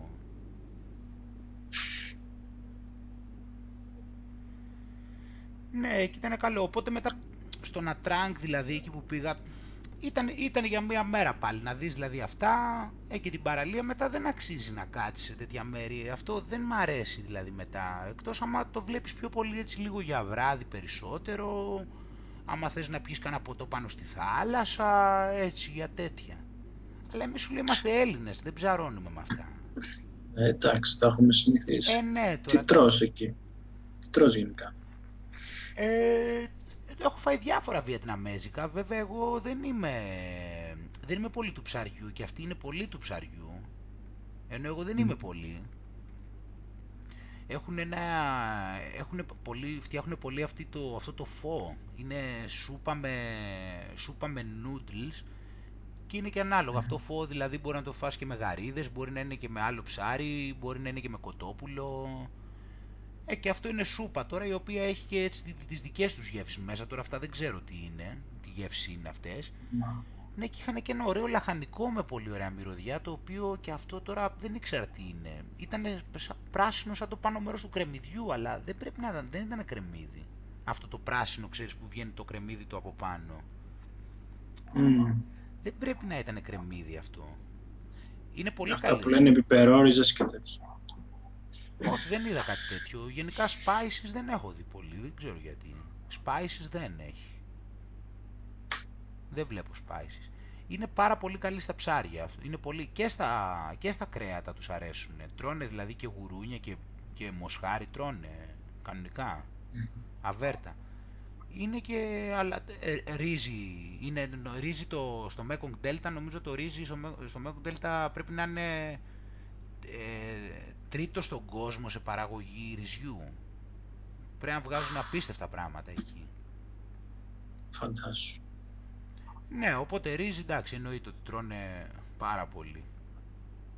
Έχουν και τις καλλιέργειες και αυτά. Μετά πάλι λίγο μπερδεύεσαι ρε γάμο, ότι είναι κάποιες φορές σε εστιατόρια χρειάζεσαι λίγο ένα να σε βοηθήσει γιατί δεν, δεν καταλαβαίνεις τι είναι, δεν καταλαβαίνεις. Και χρειάζεσαι κάποιες Δεν φορές... έχουν μεταφράσεις και τέτοια. Ε, πολλά δεν έχουν, ναι. Πολλά δεν έχουν, οπότε είναι μπέρδεμα. Και να έχουν κάποια άλλα τώρα έχουν και έχουν ό,τι να είναι. Πάντως τώρα εδώ που είμαι στον Τανάγκο, όσους έχω ρωτήσει, άλλο Έλληνα δεν έχουν γνωρίσει. Πρώτη φορά. δεν έχουν να σου πούνε κάτι γιατί δηλαδή όταν τους λες ας πούμε Ελλάδα δεν έχουν να σου πούνε κάτι. Όχι, όχι, τίποτα. Σαν σχόλιο. Όχι, όχι, δεν ξέρουν. Πρέπει... Τα ξενοδοχεία πώς τα βρίσκεις από πριν ή πας σε, σε κάποια πόλη και ε, το ψάχνεις κλείσει, όχι, τα έκλεισα τελικά, τα έκλεισα πριν, από, πριν έρθω, ακριβώς πριν έρθω mm. τα έκλεισα, τώρα δεν έχω ψάξει κάτι εκεί. Απλώς είχα σήμερα ένα πρόβλημα, μόνο αυτό. Σήμερα την έπαθα mm. βασικά, κατά μία είναι γιατί χθες είχα, χθες είχα το ταξίδι 10 ώρες και έφτασα τέλος πάντων κουρασμένος το βράδυ, κοιμήθηκα εκεί, θυμάμαι τρεις ώρα και αυτά, τέσσερις και το πρωί σου λέω κατά τις 8.30 αρχίσαν από πάνω κάτι κομπρεσέρ, σου λέω ακριβώς από πάνω μου, ε, πάνω από το κεφάλι μου. Ε, απίστευτο θόρυβο, εδώ σου λέω δε, τέτοιο πράγμα, κομπρεσέρ, σφυριά και αυτά. Ε, εντάξει, φυσικά αυτό εντάξει δεν γινόταν τώρα να τα αφήσω να περάσει έτσι, οπότε αποζημιώθηκα και για τις δύο μέρες που είχα κλείσει και έφυγα. Ε, εντάξει, εκνευρίστηκα. Ε, ναι. Τόσο θόρυβο, εντάξει. Εκνευρίστηκα ρε πάνω γιατί με βάλανε σε αυτό το δωμάτιο τώρα, εντάξει. Κάνανε βλακεία τώρα, τι με βάλανε εκεί πέρα τώρα, αφού, αφού κάνανε από πάνω έργα, τι βάλανε, με βάλανε τώρα από πάνω να κοπανάνε τα σφυριά, ε, εντάξει. Μα εκεί δεν μπορείς, όχι δεν μπορείς να κοιμηθείς, δεν μπορείς να μείνεις εκεί πρώτα απ' όλα, εκεί δεν, δεν γινόταν να... Δεν μπορείς να μείνεις γενικώς, δεν μπορώ δηλαδή τώρα να ήμασταν εδώ δηλαδή και να βαράγα, δεν μπορούσα τώρα να κάθομαι εδώ να σου μιλάω, δεν, δεν γίνεται. Mm. Μα ήταν ακριβώς από πάνω. Ε, και ήμουν πάρα πολύ κουρασμένος και τελικά με ξυπνήσανε και αυτά και εντάξει, εκνευρίστηκα κιόλας. Τουλάχιστον είχα επίγνωση ότι εκνευρίστηκα. Είδες, αυτό είναι το, το καλό, είδες, το mindfulness. Και μου, πέρασε, και... μου πέρασε και αμέσως, γιατί το αναγνώρισα, δηλαδή είπα ότι ναι μεν εκνευρίστηκα, αλλά δεν θέλω να το διατηρήσω αυτό, ανεξαρτήτως αν δικαιολογημένα εκνευρίστηκα. Εκεί μπήκες και κατευθείαν στη, στη δράση. Ε, έφυγα, πήγα στη Lady Buddha κατευθείαν και έστρωσα. Καλά, εντάξει, το ξενοδοχείο που βρήκα απευθείας εννοείται ότι θα το βρίσκα, εντάξει. Που είμαι τώρα εδώ πέρα. Αυτό ήταν λίγο δηλαδή, ξέρετε, δεν ξύπνησα καλά σήμερα δηλαδή. Αυτό και με ενδιαφέρει να ξυπνάω καλά και να κοιμάμαι γιατί μετά θέλω να έχω και δυνάμεις. Το πρόγραμμα για αύριο τι λέει; Αύριο θα πάω σε άλλη πόλη. Αύριο θα πάω σε μια πόλη που λέγεται Χοϊάν, είναι εδώ κοντά και ε, έχει μεγάλη ιστορική αξία. Για πες. Δεν, δεν μπορώ να σου πω τώρα γιατί δεν ξέρω πολλά, δεν έχω διαβάσει πολλά. Απλώς ξέρω ότι έχει μεγάλη ιστορική. Mm. Μεγάλη εννοώ έχει, έχει πράγματα να δεις αυτό. Mm. Γι' αυτό και εκεί θα κάτσω, γι αυτό και εκεί θα κάτσω τρία βράδια. Είναι κάποια πράγματα σου λέω είναι που γίνονται χθες. Χθες πήγα, βγήκα από το σταθμό και πάω εκεί απέναντι να φάω. Mm. Και έρχεσαν πάλι καταλήξαμε τώρα η, η ιδιοκτήτρια και η κόρη της μεταΐζανε στο στόμα. Και πέρανε τα noodles, είχαν φτιάξει τα noodles και μου δίνανε πώς να τα φας και, και μου το δίνανε και αυτά και πάρε τα noodles και τέτοια. Αυτές τώρα μου είχαν χαρεί γιατί πλέον θα βγάλουν και λεφτά από μένα εκεί πέρα και αυτά και ερχόταν οι άλλοι τώρα και μου δείχνουν sneakers, τσάκ μου την έβαζε στα μούτρα, sneakers θες, ξέρω εγώ, άλλα ρε φέρτη, μετά πατατάκια θες, ναι ρε φέρε. Αυτά τώρα είχαν όλα τίποτα, θες, ε, ξέρω εγώ, ε, κοακόλα, ναι, φέρε. Στο τέλος φτάσαμε, έπαιρνε μια βότκα, μου, την έριχνε τη βότκα στο στόμα. Μου έκανε έτσι από εδώ πάνω για να με πείσει να την πάρω. τη βότκα, εδώ. Mm. ναι, το θέμα είναι πιο όμως, ότι πήγα, πήρα ας πούμε ένα τέτοιο Pringles και τελικά ήταν και κάτι άλλοι ταξιτζίδες εκεί και τελικά τα Pringles τα πιο πολλά τα φάγε η ιδιοκτήτρια με την κόρη της. Μιλάμε άνθρωποι, εντάξει, είναι πολύ φτωχοί τώρα. Πραγματικά σου λέω, πήρα τα Pringles από το μαγαζί της και τελικά τα φάγε η ίδια με την κόρη της. Δηλαδή. λέω, έλα, έλα, πάρε. Πάρε, λέω, παίρνανε εκεί, να πάρω άλλα λίγα, έλα, πάρε. Πάρε. Τελικά. Φάγανε τα Pringles αυτές. Σκέψου τώρα, δηλαδή. Εντάξει. Μετά μου ήρθες να τους πάρω κι άλλο ένα, ξέρω εγώ. Να σας πάρω κι άλλο ένα, μου ήρθε ένα πακέτο. Μήπως σας φτάνει.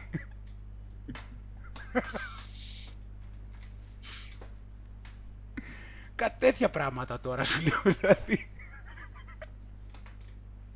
Πρώτη φορά αυτό, δηλαδή, να πάω να πάρω πατατάκια. Να το φάει η άλλη. Η ιδιοκτήτρια και κόρη της.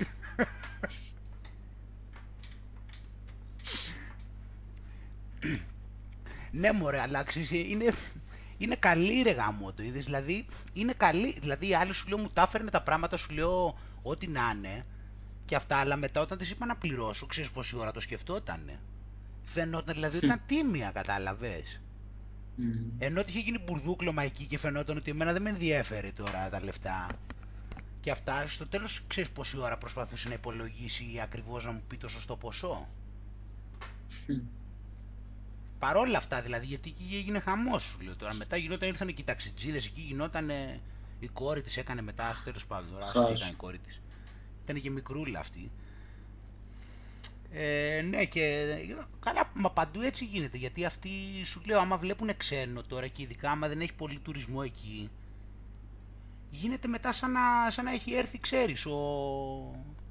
σαν να έχει έρθει ναι, εντάξει μην πω τέλος πάντων λαϊκό πρόσχημα, σίγουρα είναι ένα μεγάλο ενδιαφέροντο γεγονός, ας πούμε. Mm.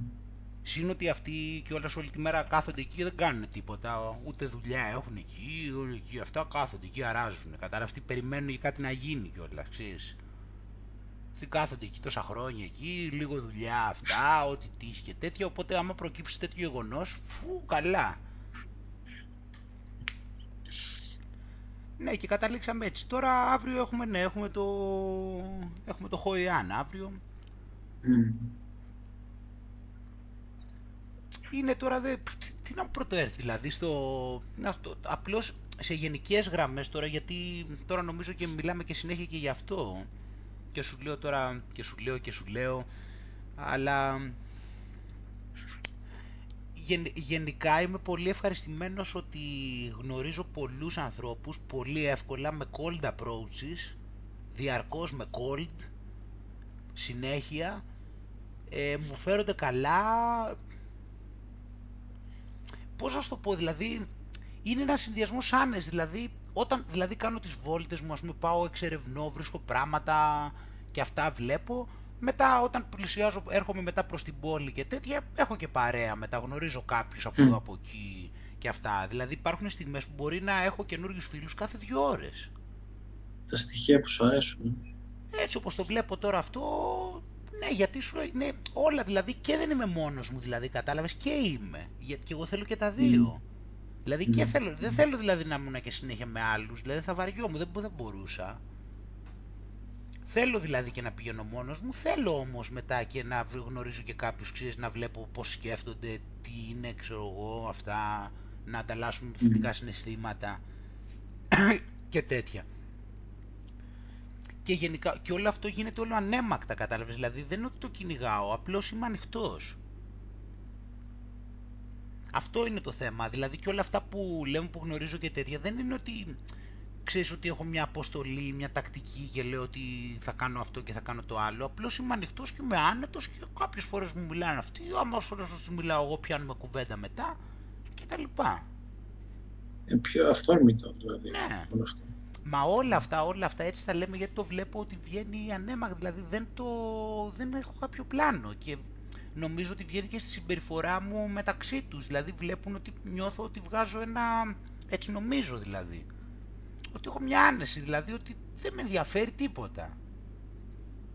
Ότι ήρθα εκεί, δηλαδή κάπως το έχω σαν, πώς να σου πω, πολύ αόριστα, ότι είναι κάποιος εκεί πέρα, ξέρω εγώ ένας ταξιδιώτης εκεί αόριστος, ούτε θέλω να τους αποδείξω τίποτα, ούτε να αποδείξω ότι είμαι αυτό, ούτε ότι είμαι το άλλο, ούτε τίποτα. Νιώθω δηλαδή ε, ότι... Δεν έχεις ατζέντα, δεν το καταλαβαίνω.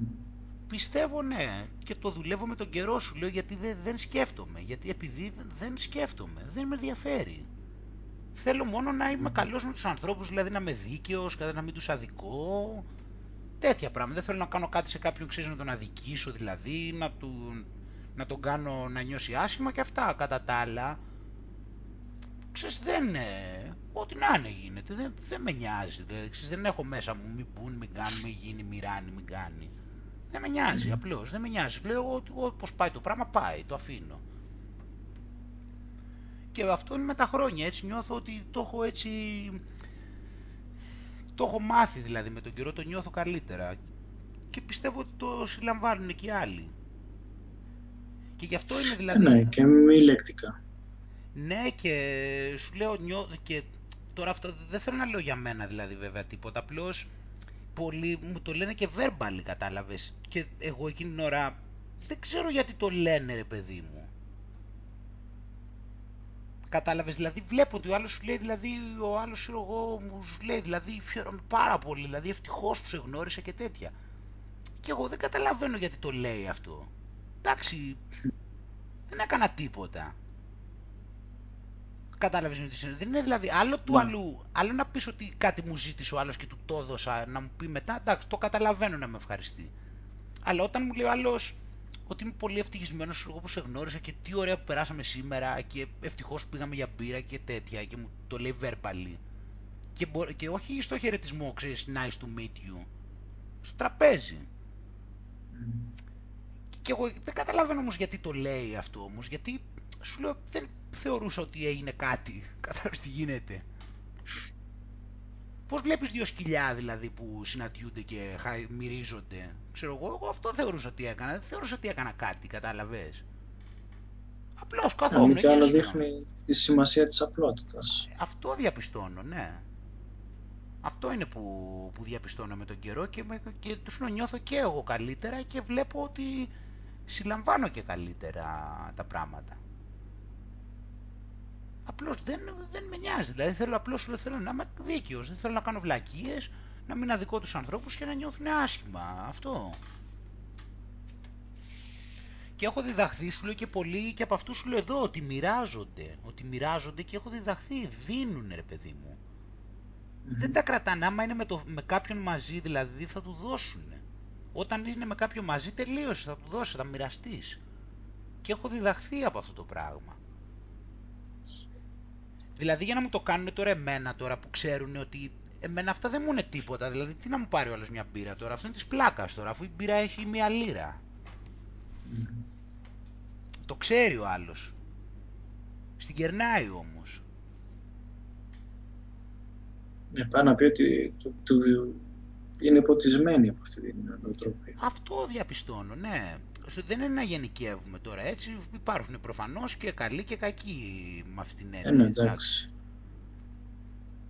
Απλώς λέω για πολλά που έχω δει ότι έχω διδαχθεί. Και τώρα ξέρεις, για να πάμε τώρα σε αυτό. Γιατί τώρα να μου πεις, αυτό είναι τεράστιο θέμα. Απλώς θέλω να το ανοίξω, να το σκεφτούμε γενικώς και να το έχουμε στο μυαλό μας γενικώς. Ότι θα έλεγα ότι υπάρχουν ας πούμε δύο γενικές σχολές σε σχέση με τη φύση του ανθρώπου. Τι θέλω να πω τώρα. Αυτό, δηλαδή, θέλω να, αυτό θα το σκεφτούμε όμως το σκεφτόμαστε γενικώ σε ένα θέμα. Είναι ένα θέμα για προβληματισμό. Γιατί τι γίνεται τώρα. Έχουμε, υπάρχει μία πλευρά η οποία λέει ότι οι άνθρωποι είναι εγωιστές και κακοί. Και υπάρχει και άλλη πλευρά που λέει ότι οι άνθρωποι είναι καλοί στη φύση τους. Έτσι δεν είναι. Δηλαδή υπάρχει μια πλευρά που λέει Οπότε έχουμε, δηλαδή η πλευρά που είναι κακή είναι η πλευρά των εξηγήσεων της εξέλιξης, όχι απαραίτητα της εξέλιξης, γιατί ο Δαρβίνος δεν έχει πει ακριβώς αυτά που λένε όλοι αυτοί τώρα, βέβαια θα μου πεις είναι και πολλά χρόνια αργότερα, τέλος πάντων. Εν πάση περιπτώσει, η σχολή τέλος πάντων αυτή τη στιγμή της εξέλιξης όπως την αντιλαμβάνομαι εγώ, λέει ότι οι άνθρωποι είναι κακοί από τη φύση τους. Οπότε η σχολή της εξέλιξης, όπως το έχω αντιληφθεί εγώ τώρα, όπως πάει αυτή τη στιγμή, λέει ότι οι άνθρωποι είναι κακοί. Έτσι. Είναι εγωιστές δηλαδή. Ναι. Δηλαδή ότι, δηλαδή ότι ο άνθρωπος, δηλαδή ο σκοπός του είναι το πώς θα μεγαλώσει το εγώ του, επειδή έχει τα γονίδια, έτσι δεν είναι. Δηλαδή τα γονίδια είναι εγωιστικά, άρα ο οργανισμός είναι εγωιστικός, άρα πρέπει να είσαι εγωιστής έστω και ακόμα και αν είσαι φίλος. Ε; Δηλαδή και τη φιλία την έχεις επειδή θα σε βοηθήσει μακροχρόνια. Δεν είναι. Επειδή θα πάρεις value. Πολλά μπορεί να πάρεις. Έχεις κάτι, είναι κάποιο connection, είναι κάποιο social connection το οποίο έχει κάποιο value για σένα, ναι. Ή, το οτιδήποτε, ή θα έχεις στο μέλλον, υπολογίζεις ότι θα έχεις στο μέλλον, ξέρω εγώ, πες ότι επενδύεις στο, στο potential value. Ή σου λέει, ξέρω εγώ, ότι υπάρχει το frontal lobe και άμα δεν υπήρχε το frontal lobe, εμείς θα, θα γινόταν εδώ πέρα το έλα να δεις. Ότι δηλαδή και καλά εμείς θα σκοτωνόμασταν αν δεν υπήρχε το frontal lobe. Εγώ έτσι νόμιζα, mm. γιατί αυτό το είδα και κάπου που το είχα γράψει, στο lifestyle science. Και το είχα ξεχάσει. Mm. Είχα γράψει σε ένα σημείο ότι αν δεν είχαμε το frontal lobe θα κλέβαμε. Δεν είχα καταλάβει. Ναι. Γάμισέτα. Έτσι είχα, το θυμάμαι, έτσι νόμιζα. Βέβαια σου δεν μπορώ να είμαι και απόλυτος με το κάθε τι. Έτσι το καθένα έχει και τα. Εντάξει, υπάρχουν επιχειρήματα. Δεν είναι και απλό έτσι να το. Απλώς αυτό είναι. Οπότε μετά τι γίνεται τώρα όμως αυτό όλο το ότι οι άνθρωποι είναι κακοί έχει πολλές συνέπειες. Δηλαδή το ότι οι άνθρωποι έχουν κακοί, είναι κακοί τι σημαίνει; Ότι πρέπει να υπάρχουν νόμοι. Ότι πρέπει να υπάρχουν τιμωρίες. Ότι πρέπει να υπάρχουν περιορισμοί ότι πρέπει να υπάρχουν κυβερνήσεις που να ελέγχουν με φυλακές. Ε; Δηλαδή ότι... Ναι, γιατί άμα το αφήσεις ανεξέλεκτο τον ναι, άλλο. Αυτό σου λέω. Ότι αν δηλαδή δεν υπήρχαν οι νόμοι, ότι, δεν θα, ότι θα γινόταν εδώ χαμός, ας πούμε, επειδή οι άνθρωποι είναι κακοί. Ότι δηλαδή θα σκοτωνόντουσαν συνέχεια, ότι θα κάνουν. Επειδή δηλαδή βλέπεις πώς πάνε όλα αυτά μαζί. Οπότε οι άνθρωποι είναι κακοί. φάση γιατί, γιατί στο, στις διαλέξεις του ε, του Τάλ Σαχάρ ε, είχε φάση γιατί είχε πει ότι ε, το ίδιο ακριβό πράγμα, ακριβώς πράγμα το έχει πει, αλλά το, το κάνουν τελικά ότι το κάνουν οι άλλοι και δεν το κάνει ο, ο δυτικός κόσμος. Δηλαδή; Ότι δεν το κάνουμε εμείς ρε παιδί μου, το κάνουν άλλοι ότι λειτουργούν έτσι. Ότι, ότι οι άλλοι είναι κακοί και ότι άρα πρέπει να έχει συνέχεια όρους και τέτοια. Και όρια και...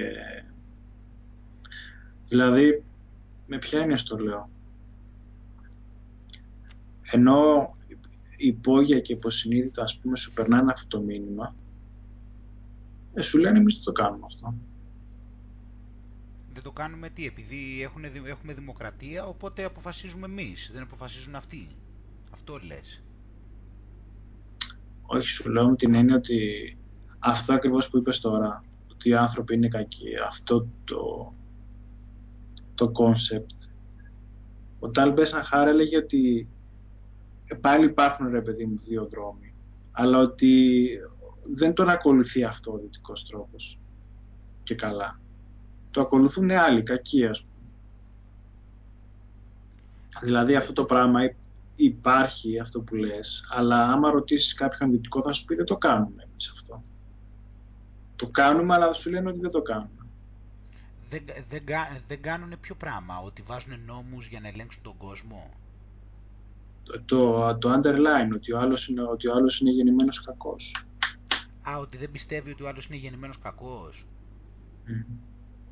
Μπορεί να λειτουργεί έτσι ρε παιδί μου, αλλά δεν σου βγαίνει να σου πει...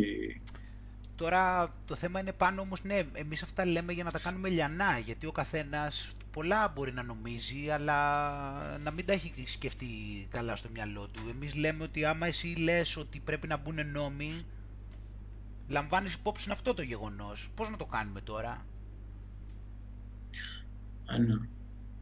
Μα αφού όλα αυξάνονται οι νόμοι και υποτίθεται ότι είναι φυσιολογικό αυτό. Ότι και καλά δηλαδή υπάρχουν πολύ κακοί άνθρωποι και τους κυνηγάμε.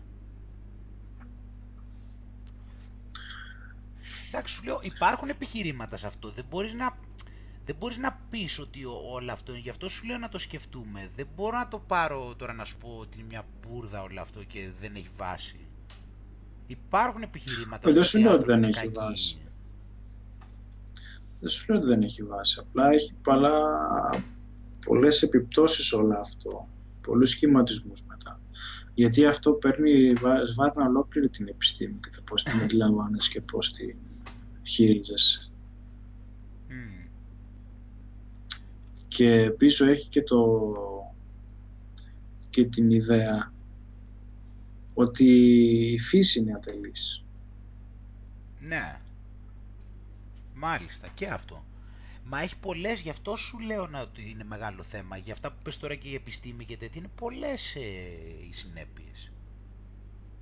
Σε όλο αυτό, γι' αυτό είναι γι αυτό, δίνει, γι' αυτό δεν είναι τόσο πολύ σημασία σε γονίδια και δεν συμμαζεύεται γιατί θέλει να σου περάσει το concept ότι η φύση κάνει συνέχεια λάθη και πρέπει εμείς να τα, να τα φτιάχνουμε. Ναι.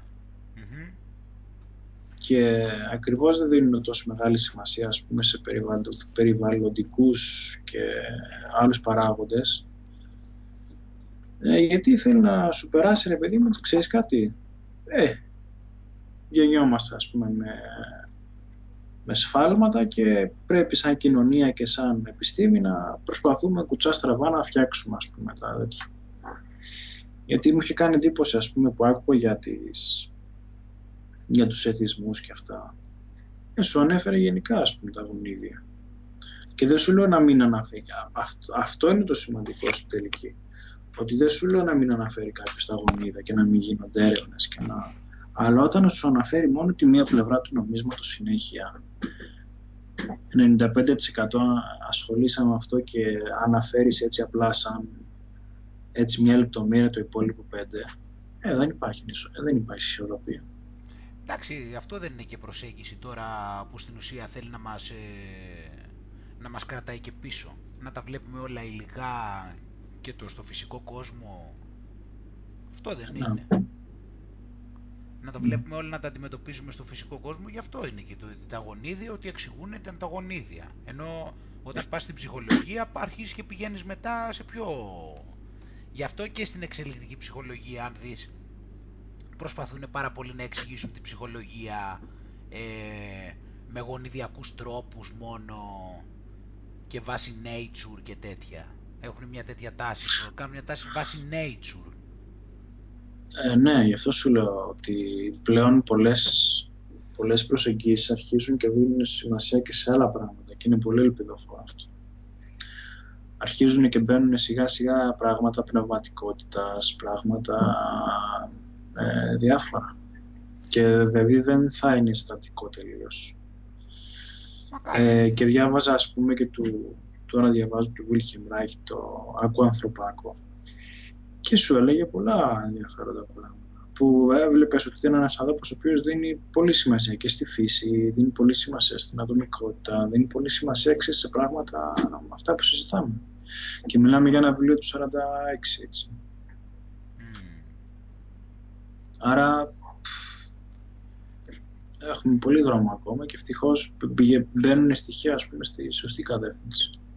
Μακάρι, μακάρι να μπαίνουν. Μπαίνουν, ναι. Μπαίνουν σε ποιο... Μπαίνουν. Μπαίνουν, αλλά θέλει πολύ, πολύ ψάξιμο και γίνεται σε αργούς ρυθμούς και δεν είναι το mainstream αυτό. Αυτό λέω. Μπαίνουν, ναι, μπαίνουν σε πιο εξωτερικά πλαίσια. Ναι. Μα δεν μπορούν να μην μπαίνουν τώρα γιατί τα έχουμε εξηγήσει πρώτα απ' όλα για το τι είναι η ύλη. Δεν είναι τόσο άλλο πράγμα η ύλη και άλλο η μη ύλη. Αυτό που μάλλον δεν εννοούμε εμείς ύλη. Εντάξει, δεν είναι ο αέρας Εντάξει, δεν είναι, η ύλη δεν είναι αυτό που πιάνεις και βλέπεις μόνο και είναι κάτι άλλο και τα άλλα είναι κάτι άλλο. Μόνο ήθελα να σου πω κάτι, ήθελα να σου πω κάτι το, τώρα το θυμήθηκα, το σκεφτόμουν κατά καιρό στη διάρκεια της εβδομάδας. Ε, ένας από τους λόγους που στη δημιουργικότητα, ε, άμα το δεις, ε, είναι συνηθισμένο να συνδέονται ε, φυσικά και μεταφυσικά πράγματα. Είναι... Με ποια έννοια στο λέω; Παράδειγμα, κάθε το άλλο ρε παιδί μου και γράφει ας πούμε το... Τι να σου πω, γελίο παράδειγμα μένει, αλλά ε, ήπια απόψε το φεγγάρι. Παράδειγμα. Α, θα πιω. Θα πιω απόψε το φεγγάρι, ναι. Τι γίνεται; Ε, συνδέει δύο κόσμους οι οποίοι ουσιαστικά στην πράγμα, στην, συνηθισμένα δεν συνδέονται.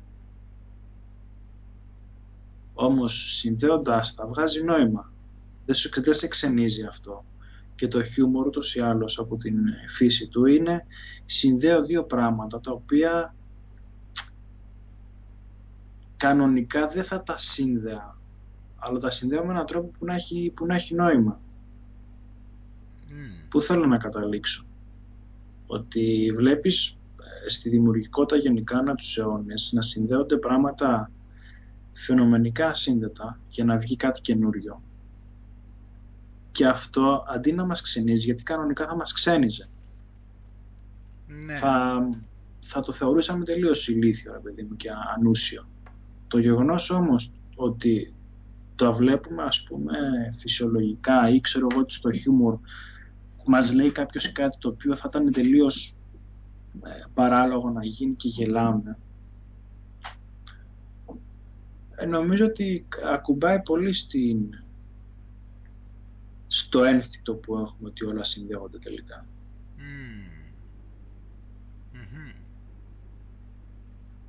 Ναι. Πολύ λογικό μου φαίνεται αυτό. Δεν, δεν το είχα σκεφτεί φυσικά ποτέ έτσι, αλλά μου φαίνεται πάρα πολύ λογικό έτσι όπως το θέτεις. Δείχνει δηλαδή ότι εκφύσεως έχουμε κάποιο, κάποια αντίληψη στη σύνδεση μεταξύ πραγμάτων. Ναι. Και ότι τελικά ακόμα και ότι ας πούμε ότι τα ε, φυσικά πράγματα ας πούμε έχουν ψυχή παράδειγμα το οποίο υπονοείται από όλο αυτό το πράγμα. Ε, βλέπεις ότι μας, μας αγγίζει ρε παιδί μου, κάπου εσωτερικά. Το ότι δίνουμε ας πούμε ψυχή σε ένα... σε κάτι υλικό ας πούμε. Να. Ή ξέρω εγώ στα παραμύθια, ρε παιδί μου, βλέπεις ότι τα ζώα συμπεριφέρονται με συγκεκριμένο τρόπο, ας πούμε. Δηλαδή, κάτι γίνεται εκεί από πίσω. Κάτι γίνεται από πίσω. Κάτι αντιλαμβανόμαστε δηλαδή στο υποσυνείδητό μας και απλά δεν το δεχόμαστε στο συνειδητό μας. Έχουμε αυτό το ένστικτο δηλαδή της ένωσης όλων που είπες. Ναι. Γι' αυτό ήθελα να σου το πω, γιατί για μένα είναι σαν να σου λέω ρε παιδί μου ότι μιλώντας ας πούμε στο επίπεδο των ενεργειών ναι είμαστε ένα, δεν μας χωρίζει κάτι ας πούμε και με το φεγγάρι και με τα ζώα και με τη φύση και με το... Ναι, ναι, ναι, όχι το, το πιάνω βέβαια. Αυτό με την ένωση, ναι, μα και, μα και γενικώ και, με, και από φυσικής άποψης, αν το πάρουμε έτσι κι αλλιώς, από τη στιγμή που δεν υπάρχει κενό μεταξύ μας, και ξέρεις τι, αυτό ήταν και το point δηλαδή που εμένα με επηρέασε πολύ έτσι στο να έχω την εντύπωση ότι ίσως και οι άνθρωποι να είναι πραγματικά καλοί τελικά. Γιατί όταν το, αν το αντιληφθείς έτσι δηλαδή το πράγμα και αρχίσεις και βλέπεις ότι τα πάντα είναι ενωμένα αρχίζεις μετά και λες ότι δεν μου κολλάει ότι οι άνθρωποι είναι εκφύσεως εγωιστές. Δεν μου κολλάει αυτό κατά δεν, δεν βγαίνει η εξίσωση κατάλαβες. Δεν μπορεί δηλαδή η εκφύσεως να είναι όλα ενωμένα αλλά από την άλλη εκφύσεως να είμαστε όλοι εγωιστές. Ε, γι' αυτό είναι το... Κοίτα, έχει πολύ μεγάλη διαφορά το να που, που ξεκινάς. Αυτό που είπες και εσύ πριν.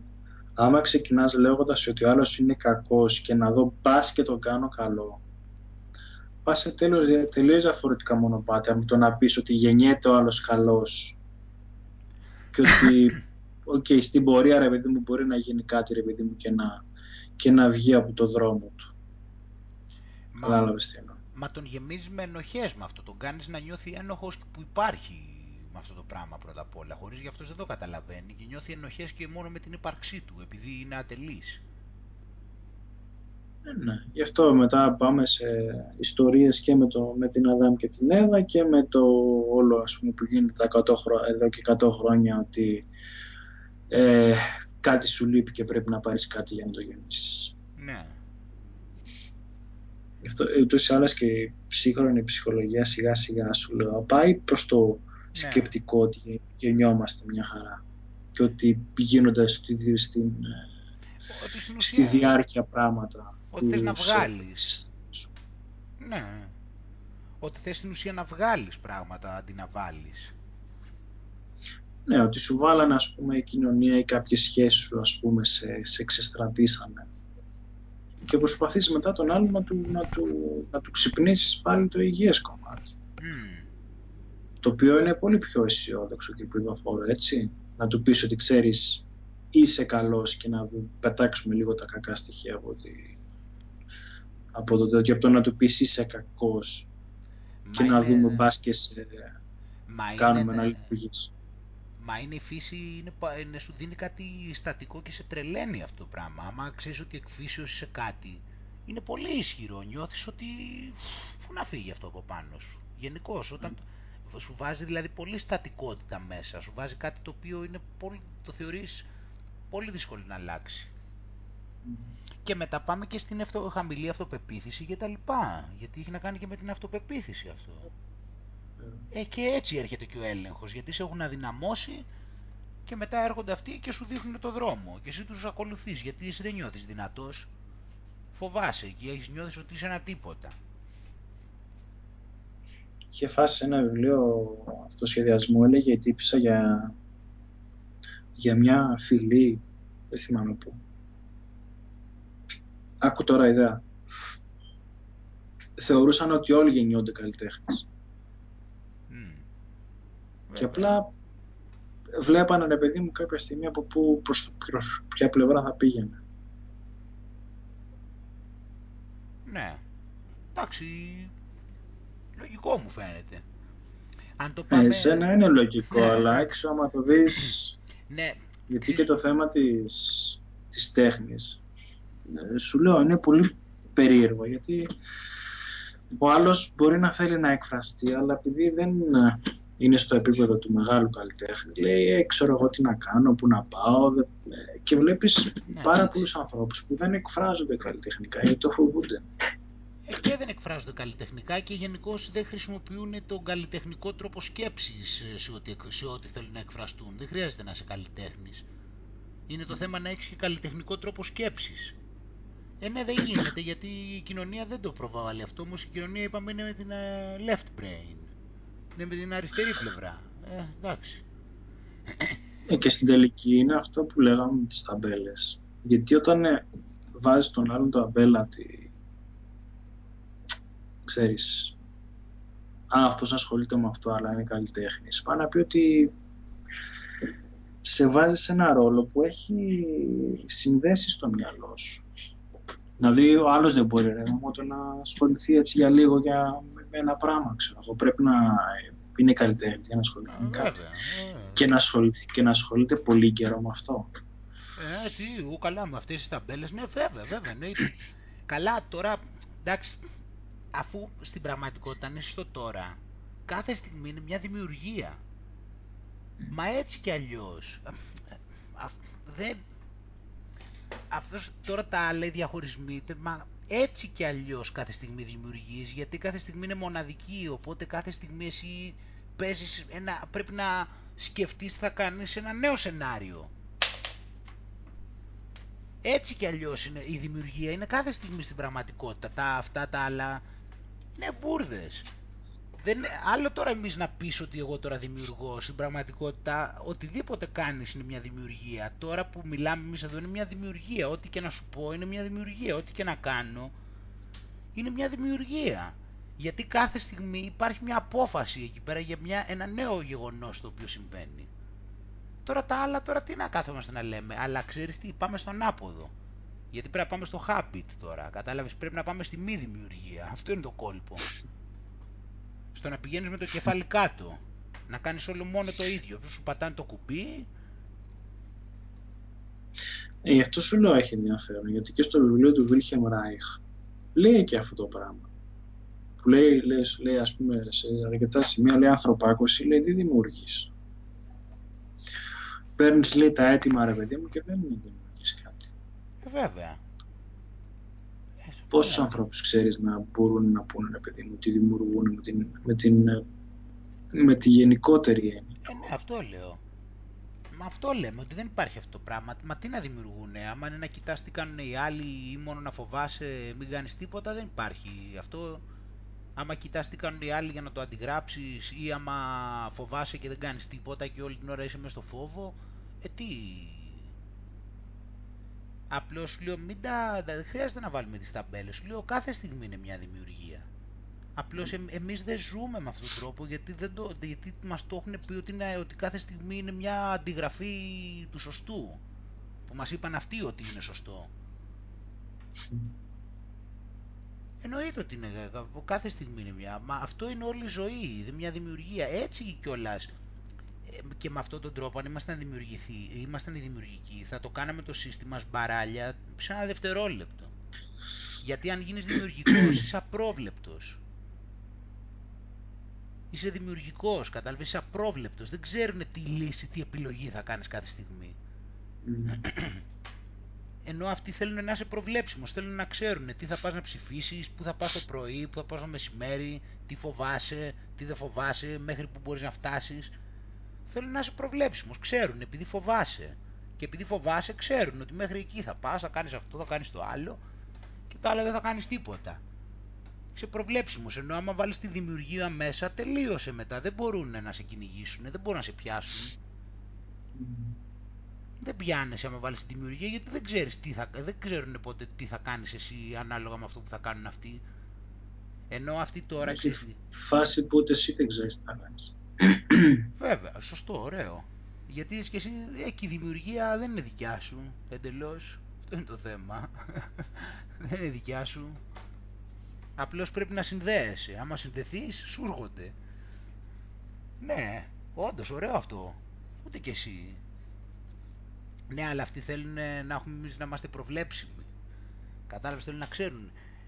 Για φαντάσου πόσο δύσκολο. Γιατί αυτοί ξέρεις τι κάνουν. Αυτοί, έχουν, αυτοί μας παίζουν με το, όπως το σκύλο του Παυλόφ, όπως ξέρεις. Mm. Μας πατάνε το κουμπάκι και ξέρουν. Τώρα θα τους τρομάξουμε, τώρα θα τους κάνουμε, τώρα θα τους ράνουμε, τώρα θα τους στείλουμε εκεί, τώρα θα τους βάλουμε να ψηφίσουν Νέα Δημοκρατία, τώρα θα τους βάλουμε να ψηφίσουν ΣΥΡΙΖΑ, τώρα θα τους βάλουμε... Και ξέρουν αυτοί. Κατάλαβες σου και σου πατάνε τα κουμπάκια σου και σε στέλνουν τα βλέπεις εκεί, δεν τα κάνεις. Ενώ, ενώ άμα σου πατάγανε ένα κουμπάκι και νομίζουν ότι εσύ με αυτό το κουμπάκι θα ψηφίσεις Νέα Δημοκρατία και εσύ έκανες άσχετα, τι θα κάνανε μετά; Άγγελες, σκέφτομαι πολλά τώρα τελευταία.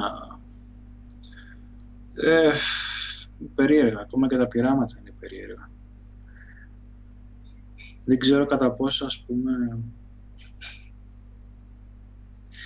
οι συνθήκες των πειραμάτων είναι και πράγματα ας πούμε, που το ζώο ας πούμε, θα έβλεπε, θα, θα, θα έκανε στην πραγματική του ζωή για να έχουν ε, πολύ νόημα. Επειδή δηλαδή λες, επειδή βρίσκεται μέσα στο καθεστώς του πειράματος ότι επηρεάζεται και η συμπεριφορά του. Ναι, γιατί είναι μη, φυσικό, μη φυσικό το περιβάλλον. Ναι. Άρα Δηλαδή, παράδειγμα σου λέω το, ένα ξέρεις, κλασικό παράδειγμα. Αυτό με τον εθισμό που βάλανε ας πούμε ένα ποντίκι ξέρω εγώ και πάταγε συνέχεια ξέρω εγώ, έχει εθιστεί σε κάτι.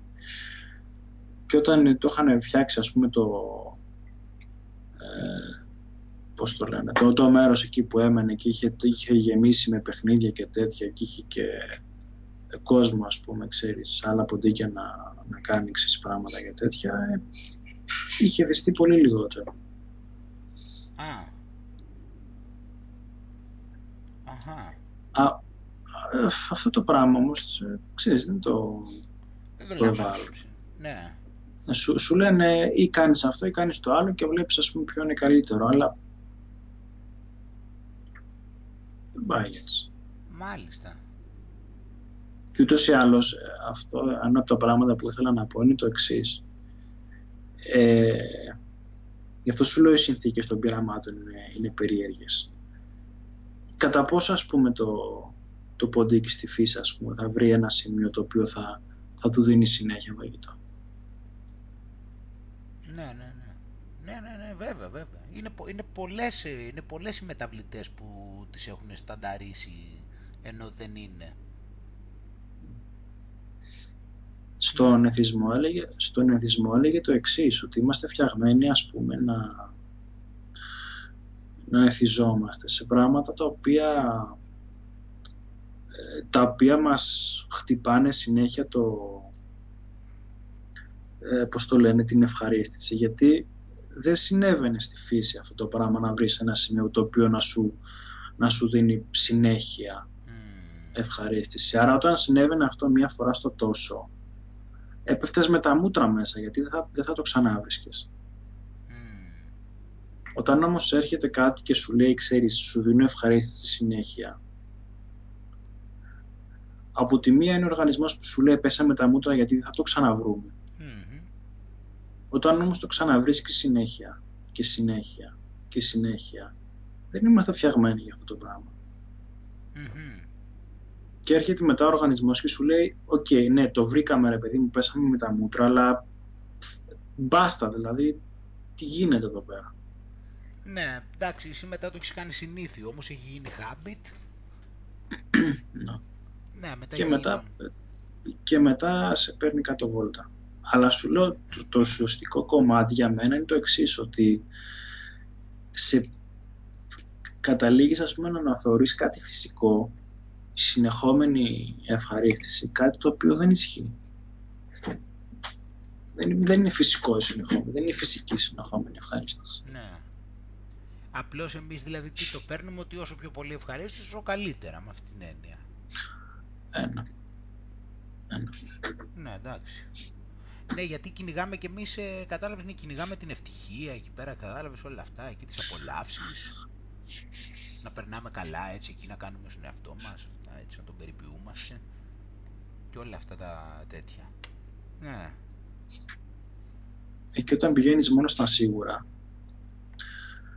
ε, κλείνεις την πόρτα σε όλα τα πράγματα τα οποία δεν είναι σίγουρα. Και δες πώς είναι η κύκλος τώρα. Η δημιουργικότητα, η δημιουργικότητα είναι κάτι σίγουρο; Όχι βέβαια. Δεν ξέρεις πότε θα έρθει και δεν ξέρεις τι θα γίνει. Ναι. Δεν βγαίνει έτσι. Ναι, γιατί αυτό, ναι. Οπότε μετά εσύ δηλαδή γεμίσει από εθισμούς, οπότε γεμίζεις και την ημέρα σου με αυτούς, οπότε υπάρχουν συγκεκριμένα πράγματα που κάνεις. Οπότε δεν υπάρχει περιθώριο για κάποια διαμόρφωση σε αυτό, ανάλογα με τις συνθήκες, δηλαδή με τη δημιουργικότητα την, της στιγμής. Ε, βέβαια, ναι. Αρχίζουν δηλαδή τα πράγματα και μπαίνουν σε, ένα, σε κουτάκια κάπως. Δηλαδή έχεις συγκεκριμένα πράγματα τα οποία είναι ταυτισμένη η ύπαρξή σου. Ναι. ναι. Και έχει ενδιαφέρον γιατί την προηγούμενη εβδομάδα άκουγα διαλέξεις για τον εθισμό που σου έλεγε ότι πατά, πατιέται συνέχεια το κέντρο ας πούμε της ευχαρίστησης. Και αυτή τη βδομάδα ακούω για το self-control που σου έλεγε το εξής και σήμερα το άκουγα να φανταστείς. Έλεγε ότι ε, αυτοί που είναι ας πούμε ψυχοπαθείς έχουν πολύ πιο ανεπτυγμένο το, το κέντρο της ευχαρίστησης. Α, αυτό τι... Λόγω του self-control τώρα, ε. Ναι, έχουν πιο μειωμένο το κέντρο του self-control. Θυμήσου το παράδειγμα, το, το πείραμα, ας πούμε, το marshmallow, που είναι ναι, τα ναι. παιδάκια που περιμένανε, ρε παιδί μου. Βέβαια, Είχαν υπομονή. Ε, και βλέπανε, ρε παιδί μου, ότι... Ήταν το long term gratification. ναι. Που είχαν πιο πολύ self-control. Και, τι, και βλέπανε τι, σε σχέση με το pleasure, τι, ότι ενεργοποιούνταν λιγότερο. Πήρανε πρώτα τα παιδιά μετά από χρόνια αυτά που είχαν self-control όχι, αυτό το ξέρω. Απλώς λέω για το self-control που είπες άλλο, για το προηγούμενο που είπες, για το self-control σε σχέση με το pleasure center, με το reward circuit ε, δηλαδή. Αυτό, ε, ναι, λέγεται, που αυτό λέγεται reward circuit. Από mm. Ναι. Ε, αυτοί που ήταν, λέει, ψυχοπαθείς, ρε παιδί μου, είχαν πολύ πιο μεγάλο reward center και είχαν πιο μικρό ε, τέτοιο. Self, ναι, το κέντρο του self. Frontal lobe, ναι. Πω μιλάμε, τι, μιλάμε αυτό, τι είπες τώρα, τώρα που το σκέφτεσαι, τι είπες μιλάμε. Για σκέψου τι έχουν κάνει οι Αμερικάνοι με τον καταναλωτισμό. Πω μιλάμε, τι είπες τώρα. Γι' αυτό και που σου λέω τώρα και που σου έλεγα πριν με τις χώρες που έχουν, με τις περιοχές που έχουν αρχίσει και μαζεύουν χρήματα και με τον τουρισμό και γίνονται... Να το. Είδες λοιπόν τι μας κάνουνε. Μας δίνουν πάρα πολλές ευκαιρίες για pleasure και μας κάνουν ψυχοπαθείς. Να το. Είδες τελικά όμως πάνω, είδες... Δηλαδή αυτή η αυθονία τελικά, πόσο καταστροφική είναι αυτή η αυθονία, η πλαστή που έχουν δημιουργήσει.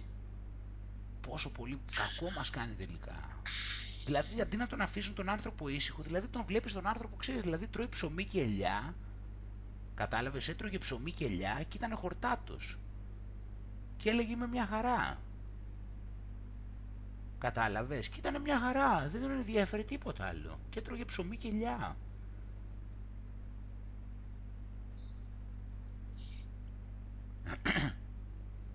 Έχει ενδιαφέρον ακόμα και...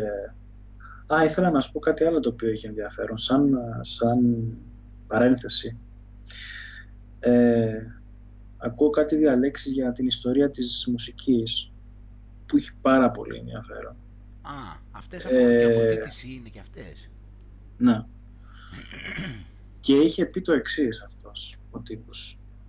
Ε, γιατί ανέφερε κάποια στιγμή και την όπερα, που από όπερα δεν έχω, δεν έχω ιδέα, παιδί και εντάξει, μου φαίνεται και αυτό ενδιαφέρον τελικά. Γιατί, γιατί ε, μετά το Μεσαίωνα που αρχίσανε ας πούμε στην αναγέννηση να πηγαίνουν πίσω και να λένε πώς κάνανε τα πράγματα ρε παιδί μου παλιότερα στη Ρώμη, στην αρχαία Ελλάδα είχαν καταλήξει στο εξής ότι στις αρχαίες τραγωδίες ε, υπήρχε μουσική ούτως ή άλλως. Δηλαδή οι αρχαίες τραγωδίες είχαν μουσική. Που έχουμε κάποια στοιχεία το πώς περίπου ήταν η μουσική Α, τους. Αυτές το χορό που είχαν. Να, υπήρχε μουσική και τραγουδάγανε κιόλας. Mm.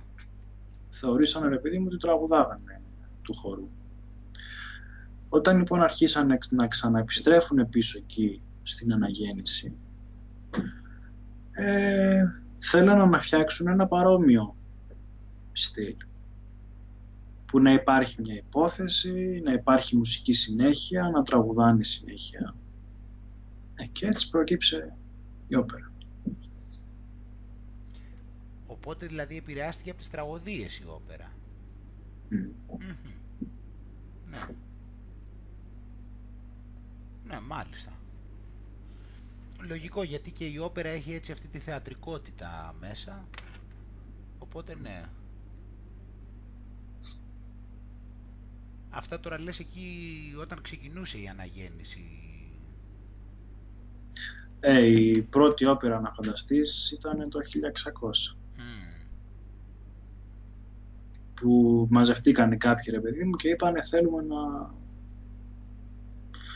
θέλουμε να κάνουμε ένα τέτοιο είδος ας πούμε που να έχει στοιχεία ας πούμε, από τις αρχές Ελλάδας θέλουμε να, να υπάρχει μουσική συνέχεια θέλουμε να τραγουδάνε οι ηθοποιοί συνέχεια θέλουμε να υπάρχει πολύ έντονο συνέστημα γιατί ε, εντάξει θέλαν να ξεφύγουν τελείως από τον παλιό τρόπο μουσικής που ήταν οι άλλοι μες στην εκκλησία και τραγουδάγανε μονότονα.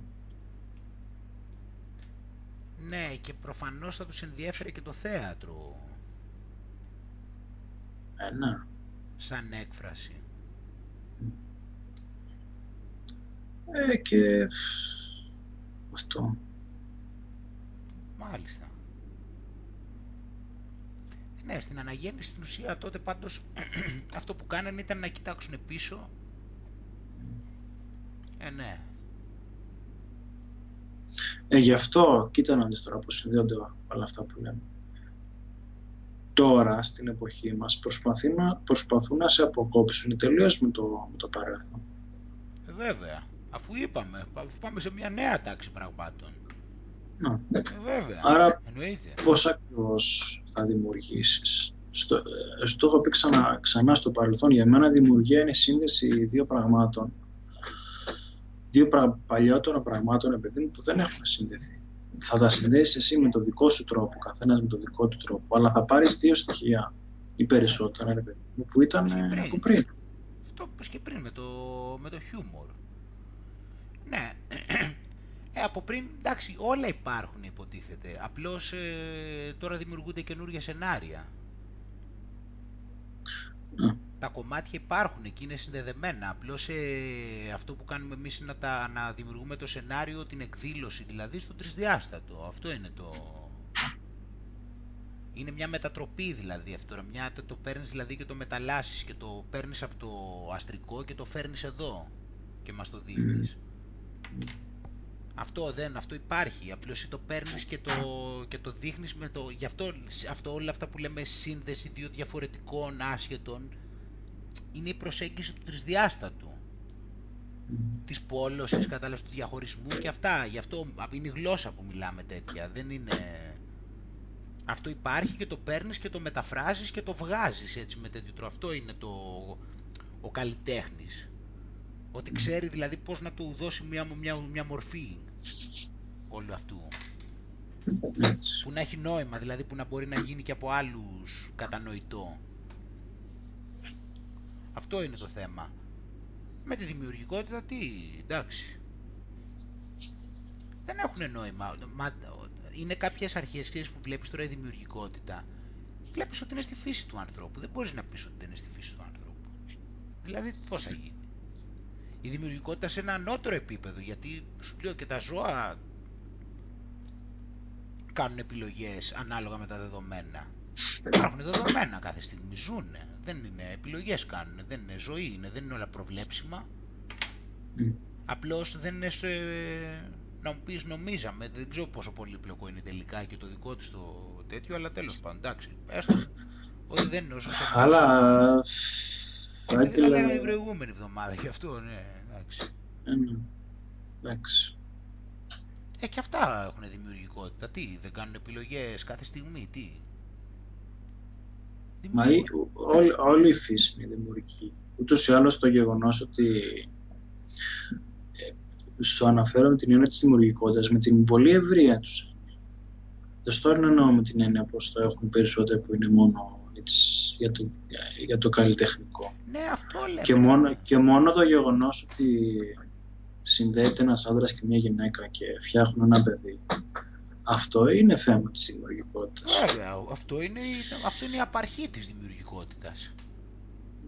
Αυτό είναι η, η, η απόλυτη μετουσίωση της δημιουργικότητας στον τρισδιάστατο κόσμο. Η δημιουργία μια νέας ζωής. Μα δίνει δημιουργία. Και μη σου πω, μη σε πάω στο, στην εξέλιξη ας πούμε του πόσα εκατομμύρια ήδη ζώων υπάρχουν και το πόσο δημιουργική είναι η φύση τελικά. Αλλά, ναι, τέλος πάντων. Βέβαια και είναι. Εντάξει, όλα αυτά, όλα αυτά και όλας πάνω, αυτά είναι, ξέρεις, αυτό να δεις τώρα πώς συνδέεται λίγο και με τον εγωισμό. Αναγκαστικά, τώρα είναι περίεργο τώρα πάλι, δηλαδή σύνδεση τώρα όμως είναι το θέμα.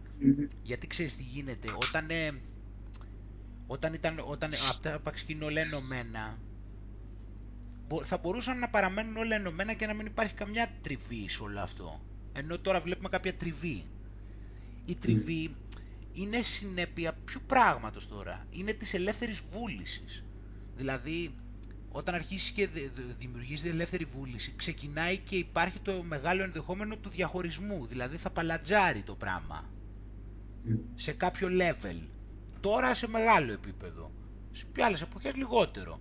Αλλά αναγκαστικά όταν βάλεις την ελεύθερη βούληση μέσα στο σύστημα, κατευθείαν δημιουργείς διαχωρισμό, πόλωση, ε, οίκος, γιατί αρχίζουν και δημιουργούνται σενάρια εκεί πέρα. Γιατί υπάρχουν κάποιοι ρόλοι εκεί να παιχτούν, υπάρχουν άπειρα σενάρια, υπάρχουν κάποιοι ρόλοι. Και μέσα σε αυτό θα γίνει παλατζάρισμα μεταξύ Yin και Yang. Και θα περάσουν τα στάδια και θα πάνε στο καλό και στο ενωμένο και θα πάνε και στο πολύ διαχωρισμένο και στους πολλούς τέτοιους. Τώρα έχουμε παλατζάρει πολύ προς την άκρη. Απλώς λέμε ότι πιστεύουμε ότι είναι μια κίνηση τέτοιο. Αλλά όταν δημιουργήσει την ελεύθερη βούληση, αυτά θα είναι από μόνα τους, θα γίνουν. Δεν γίνεται να αποφύγεις τα οίκο. Γι' αυτό λέμε ότι όλα έχουν ένα νόημα. Ακόμα και αυτά που λέμε κακά όπως τα οίκο. Τα οίκο είναι μια συνέπεια αυτού, είναι της ελεύθερης βούλησης και των απειροστών σεναρίων που προκύπτουν από αυτή. Γιατί είναι ο διαχωρισμός, γιατί, είναι, γιατί υπάρχει αυτή η εντύπωση της μοναδικότητας. Οπότε αναγκαστικά κάπου θα παρασυρθείς και τα ίγκο θα το παραπιστέψουν ότι είναι αληθινά.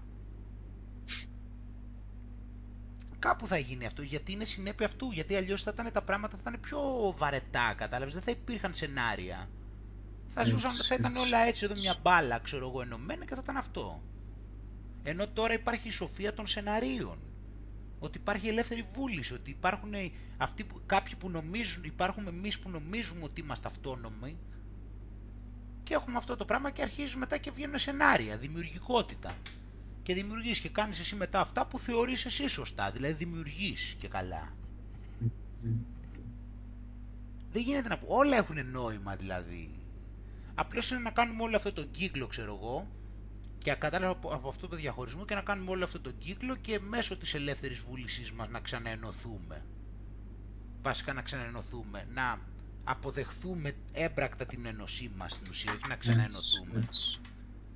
Απλώς το κάνεις αυτό, ξέρεις, όλο αυτό, θα κάνεις όλη τη διαδρομή, θα καταλάβεις όλα αυτά τα σενάρια και όλο αυτό το παιχνίδι που παίζεται, θα φας τον πόνο για να μάθεις, θα έχεις όλο τον πόνο αυτόν για να μάθεις θα παλατζάρεις μεταξύ πόνου και ευχαρίστησης, θα τρως και πόνο και τέτοιο τόσο ώστε μέσα από αυτά να διδαχθείς ξέρω εγώ κάποια στιγμή και να καταλάβεις από μόνος σου μέσω της ελεύθερης βούλησής σου ότι ανήκεις ένα με τα πάντα. Και μετά θα γίνεις και ανώτερος γιατί μετά θα βάζεις την ελεύθερη βούλησή σου για να βοηθάει το όλον. Ένα, ένα μετά, μετά πας σε άλλα μετά δεν ξέρεις που μπορεί να φτάσεις, γιατί μετά, σου λέω, μετά θα είσαι σε σημείο που θα έχεις και την ελεύθερη βούληση, αλλά θα το κάνεις και για το καλό του όλων. και όχι για τα 20 σου. Θα τα έχεις καταστρέψει δηλαδή αυτά. Δεν θα τα αφήνεις να εκδηλώνονται.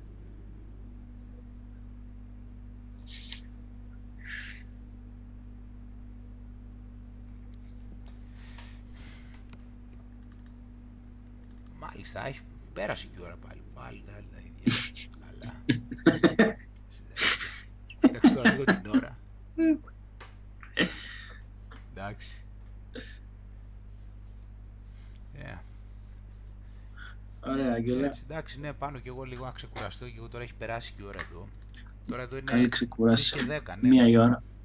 3 και Ουφ, 10, πω, 3 και πω. 10. Πω, πω. Ε, ναι, Καλή είμαστε. ξεκούραση να έχεις. Ευχαριστώ πολύ πάνω επίσης, γιατί αύριο έχω δρόμους πάλι. Καλή δύναμη. Καλή δύναμη σε σένα. Ευχαριστώ πάνω μου, καλό σου βράδυ και τα ξαναλέμε συντόμως. Πολλά παιδιά. Καλό βράδυ πάνω, για χαρά.